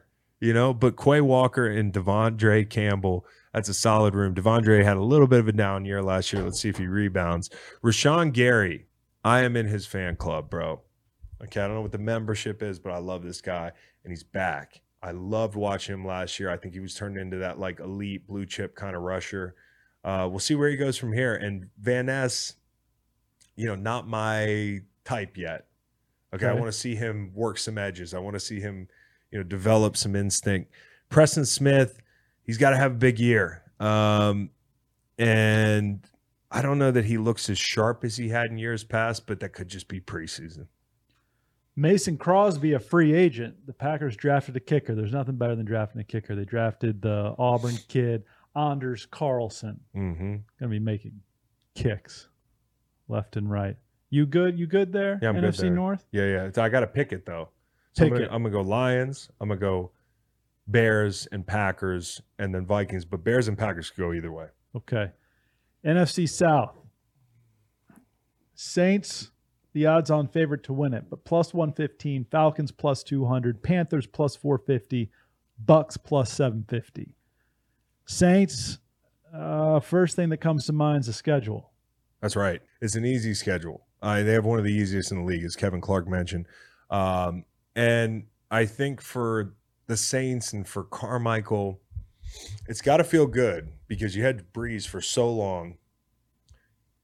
And then you got to see how the other half lives. Hmm. And like five quarterbacks. You Mhm. got Jameis, you got Andy Dalton, you have Taysom. Taysom Hill for fuck's sake. I, they've got a real bona fide guy who looked good in the preseason. We talked to Mickey Loomis about it. He didn't say directly that it reminded him going and getting Brees because they're at different, you know, places in their career and that sort of thing. But he he feels really good about it. Like you know that 06 year where they went and got Drew Brees. They they feel really good about this, and I love that they're trying to win, man. Because look at this division.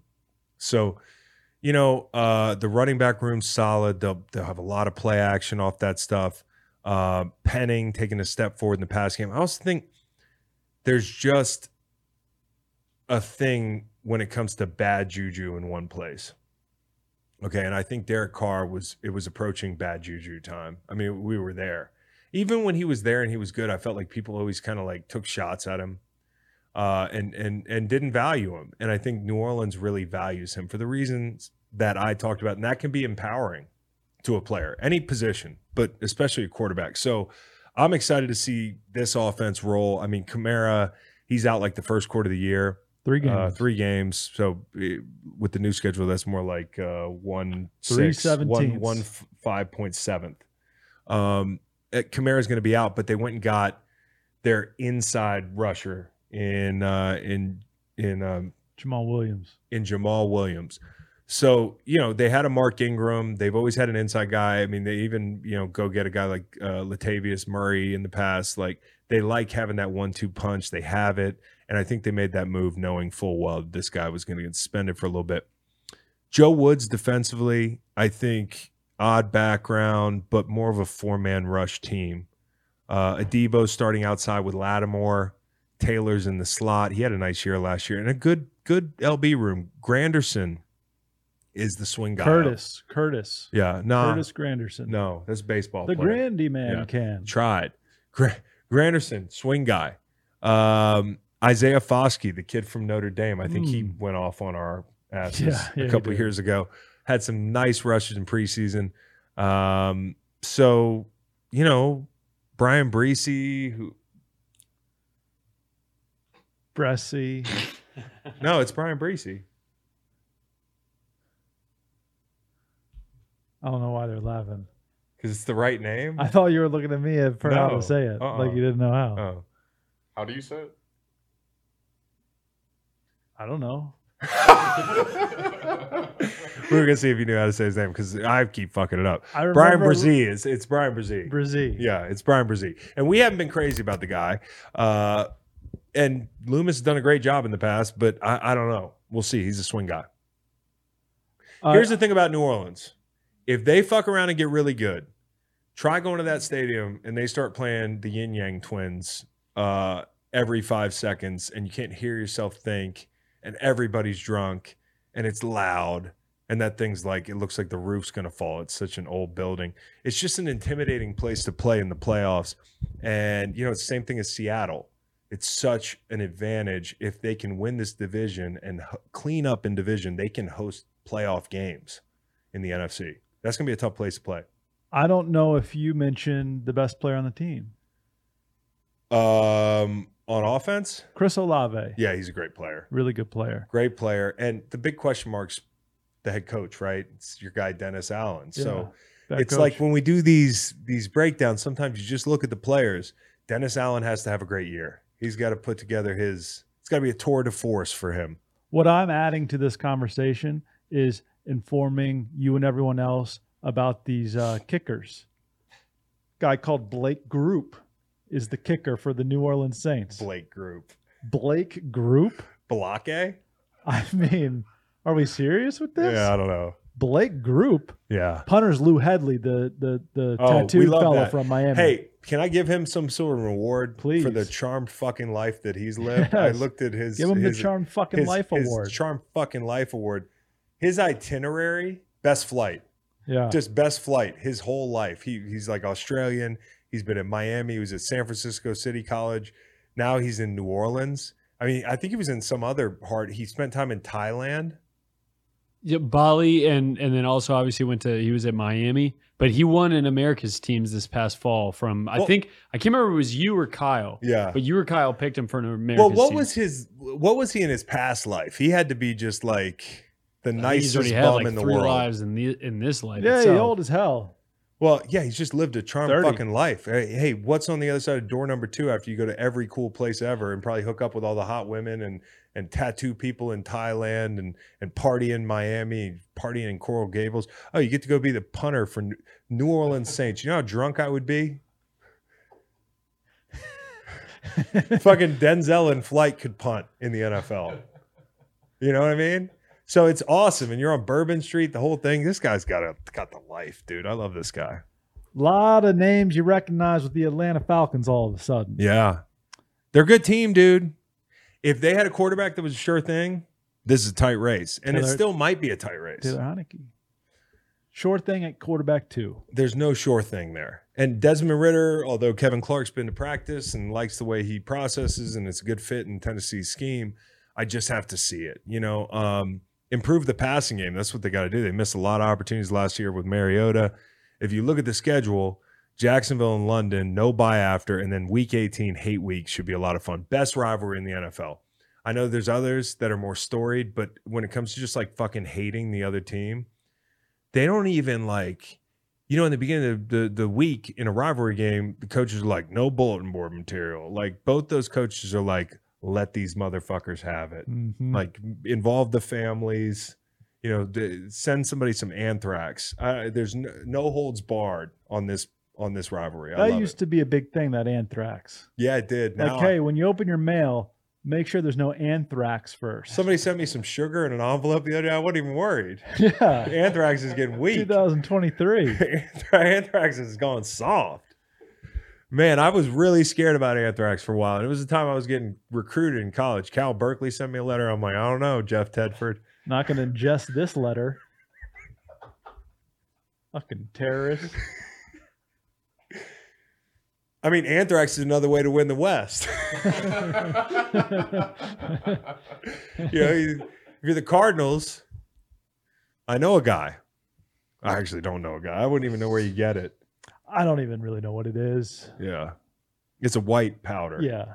They sent it to the White House a lot. they shut the whole thing down. There's a traffic jam outside the White House. What is another anthrax scare? Um, okay, so we're on the Falcons. Seven and 10 last year. Okay. They're a good team, dude. Ridder looks good, according to Kevin Clark. I was going to ask, do we see Heinicke? But here's the interesting thing. Like, I was going to ask you, who is the quarterback that, who's the worst possible quarterback to get this team to the playoffs? And I was going to say it's Taylor Heinicke but he's right there in the room. So maybe they feel good about their floor. If Ridder's not the guy, they know they can eke out 10 wins, nine wins with a with a roster like this. And I might bet the over win total. Um, but they, they can mess with 21 personnel. They got they got Bijan Robinson of the Bed Bath and Bijan fame, Charlottesville Gentlemen Football League. You also have um, uh, Kyle Pitts. Um, you've got Drake London.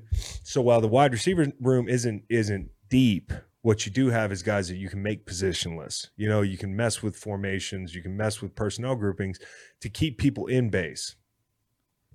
I, I guess, but you actually have to do it Yeah, you got to do it. with Pitts specifically. Yeah, yeah, you Let's do. see it. You do. I want to see it. Um, Jonnu Smith, really good inline blocker. In my opinion, he, the guy. I mean, he's strong. I mean, um he's not going to be your thousand yard receiver, but what he is is a guy that fits the scheme. The offensive line's well coached. You can tell. Arthur Smith is a great coach. There's his fingerprints all over that offense, and then the defense. I think is not getting enough credit. There are two teams in the league that totally revamped. It's a bunch of new people. You need Matt Stafford lookbook for this defense, but luckily they're guys you know. It's Bates, it's uh, Onyemata, it's uh, it's Bud Dupree, it's Calais Campbell. They added a ton of pieces. Okudah. Okudah. You know, Okudah uh, is a guy I'm rooting for. You know, I, I'd like to see him have some success down there. He got hurt in the preseason. I don't know the guy, but my my my stomach dropped for the kid because he seems like a great kid. Uh, he's been through Matt Patricia. He wasn't their guy last year. He's had injuries. I'd love to see him play well. And they got a great corner on the other side there Yeah. and it'll be fun to see Troy Andersen this year. Um, and Jessie Bates, veteran presence at that position. It's like a quarterback um, of the defense. You know, good defenses that I've been on. You know, you had that. Well, one of the good defenses. I don't know that we had a veteran safety in in St. Louis, and maybe that was the difference. Is just having that organizational value back there. But you know, in New England, we had Devin McCourty. In Philly, we had Malcolm Jenkins. We were well coached units that knew where we needed to be, and you brought young guys along. You can have young guys on your team if you have a guy like that on your defense. So, really good to add him. Uh, I like the Falcons. Next up, Carolina Panthers. Carolina Panthers. Bryce Young. You want me to break down the Carolina Panthers? hmm Next up's quarterback. Um, but he's behind an offensive line that has question marks. Yeah, it's like he's like a Tommy Mansky baseball guy. Like he's got all the right, all the right technique. Like he's a coach's dream, but it's going to be havoc back there unless they fix it. Because here, if you had on the bingo card that this would be a unit I'd be most worried about out of all the offensive lines, I wouldn't have said so. Now they're not as worrisome as like a Tennessee because they do have talent in Moton and uh, Icky, um, but they haven't played well. And it's like, guys, fuck, we got this this Danny DeVito guy back here with a cannon on his shoulder. Can we protect him for a second? You know, like don't kill the little guy. Don't get the little guy killed. And all they've done in preseason, luckily this kid takes checkdowns. They've tried to kill him. Anthrax would be a lot cleaner. You know, like uh, so this guy, the thing I like about Bryce Young and I see why they picked him first. I'm a big upside guy. I'm a gambler. I like Anthony Richardson, but I get why they picked him. I'm watching his tape, his footwork, his poise, his ability to, to take the the underneath stuff. He seems like the right guy, and so it's just going to be about not getting him killed or shell shocked, and a lot of pressure is going to be on Jonathan Mingo because they don't have a lot outside. They don't really have a true number one. So the Panthers have got to protect this kid and lean on the run game if they can. This is a reference to a previous sentence. How about Corey Chavous or OJ Atogwe? A couple safeties. Yeah, but St. we weren't good yet defensively yet. Okay. Yeah, we you had got like good, and then you got like the rookie safeties. then we had in. like safeties that were just their job was to try to kill people. okay. Yeah, right. we we had a safety from USC, TJ McDonald. Mm. It's my guy. That guy was a missile. Okay, we had guys that we they weren't lining people up; they were lining people up to hit them. okay. Uh, so, anyways, um, Wide receiver room in Carolina. it's it's a little bit of a question mark, but it's, it's not terrible because you have like a Thielen who knows what he's doing. You have a Mingo, Yeah. you have a Chenault. I don't know if he's still there or made the team, but it's just not a deep room. It's not like you have any number one. Um, I think the big difference here on on on this team, and they're not there yet, is going to be the defense. New Um, defense. new defense. Fangio, disciple, Evero, too high, cover six, made him make him beat you with long drives, which is good. You know, you keep your. You know, if you're going to get beat for a touchdown, let's give Bryce Young a little rest. Okay. Um, but like Phil Snow was super aggressive. CJ Henderson's a big swing guy. I mean, this is contract year. He was in Jacksonville, didn't pan out there, hasn't really worked out in Carolina to the to the degree that they would hope. Vonn Bell is a huge addition. Again, that quarterback on the field. I love Vonn Bell. I just I got a lot of respect for him. Tough football player. And then Justin Houston, he just keeps popping up. He's going to be a hell of a grid guy. When when my kids get older and they're playing grids on their touch screen, fucking um, translucent uh, hologram, there, I'm going to be like Justin Report, Houston. so. Justin Houston was on eight teams and he had seven sacks on all of them. Over under sacks for Justin Houston this year. I'm going to go over. I think he finished with seven and a half sacks. okay. So I, I more business as usual for my guy. A lot of respect for Justin Houston. 34 years old. Uh, that could be an STL Memorial Award right there. hmm People at the end of the year would be like, "Holy shit, Justin Houston has eight sacks." Tampa Bay Bucks. Whew. The- yeah, the- it's the, the- same breakdown as the Cardinals. They'll have the creamsicles for two weeks. That's a good thing. Um, Todd Bowles is going to be the first coach fired unless he's got a deal. Inside man, yeah. Um, who's for sale? Evans, 13 mil. Put him on the Lions. I keep saying that. That'd be fun. Godwin is a perfect Patriot. The perfect Patriot. Patriots are doing this weird thing where you can you say names, and it's like ah, it just doesn't seem like a good fit On their team, or Yeah. yeah, other he, guys. he would be a good fit. They need a wide receiver. They need a guy who can get you. I mean, he's so good at the sticks. If if the way the way New England plays is they want to, you know, they want to they want a third and manageable. Like they're they're they're they're going to run the football. They're going to work the sticks. This is a guy that can get you first downs. He's got clutch hands. He blocks. He's physical. He plays hard. I, I just think Bill would like him. Vita Vea is a guy I haven't seen thrown around a lot as a, a trade. I haven't seen him thrown around a lot either, but as a trade candidate because I just feel like you might think the Bucks want him around for a long time, but if they don't, Lions, Bears, Cowboys, like there's there's there's some Oh destinations for him. Oh my. And then Devin White, uh I was gonna say it, but it didn't make a lot of sense. But that's because the Tigers. yeah, no, I know. Aiden laughed. So Well, he was just in preschool. so, anyways, Devin White, 11 7 would, we, and there's some teams that could really use a linebacker, right? Um, I, I can't think of them right now, but we just went through the whole preview. New York Giants. The Giants, your G man. hey, Hey, hey, now, now I, I could tell you about Dave Canales from Seattle, who was the offensive coordinator. Who cares? They're gonna stink. all Okay. about plus seven fifty to win the division. I mean, that's not. It's not. okay. No, I'm like it should be cheaper. Yeah. Yeah. Should be plus 1500. Yeah, Now, if you're trying to win this division, maybe go Anthrax. You might need an Oppenheimer thing over in the West. Okay. So, anyways, Dave Canales from Seattle. He's going to run Seattle's offense. You Yeah. guys know what that is. Dave, if I know one thing about Dave Canales, He's going to run his if, offense. if it ain't broke, don't fix yeah, it. exactly. You know what I'm saying? Calijah Kancey has got to watch on defense. That's yeah. Kalijah see Pittsburgh hmm defensive tackle. That's right. Aaron Donald. That's right. You can't say Kalijah see without saying Aaron Donald as well. More like Kalijah can say. More like Kalijah can't see this. Uh, Podcast going a lot longer. That's the. you just- he had to end with flatulence. you had in with breaking the damn set. Yeah, we we died doing what we love. Uh, I hope when we die, we're doing a preview. I hope we're like 95 years old doing this podcast, breaking down the NFC. Dan Canales Jr.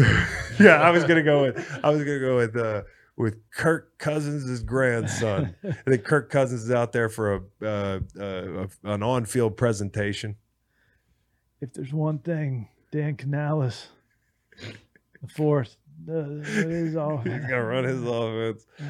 If it ain't broke, All right, podcast is over. y'all take care. Take care.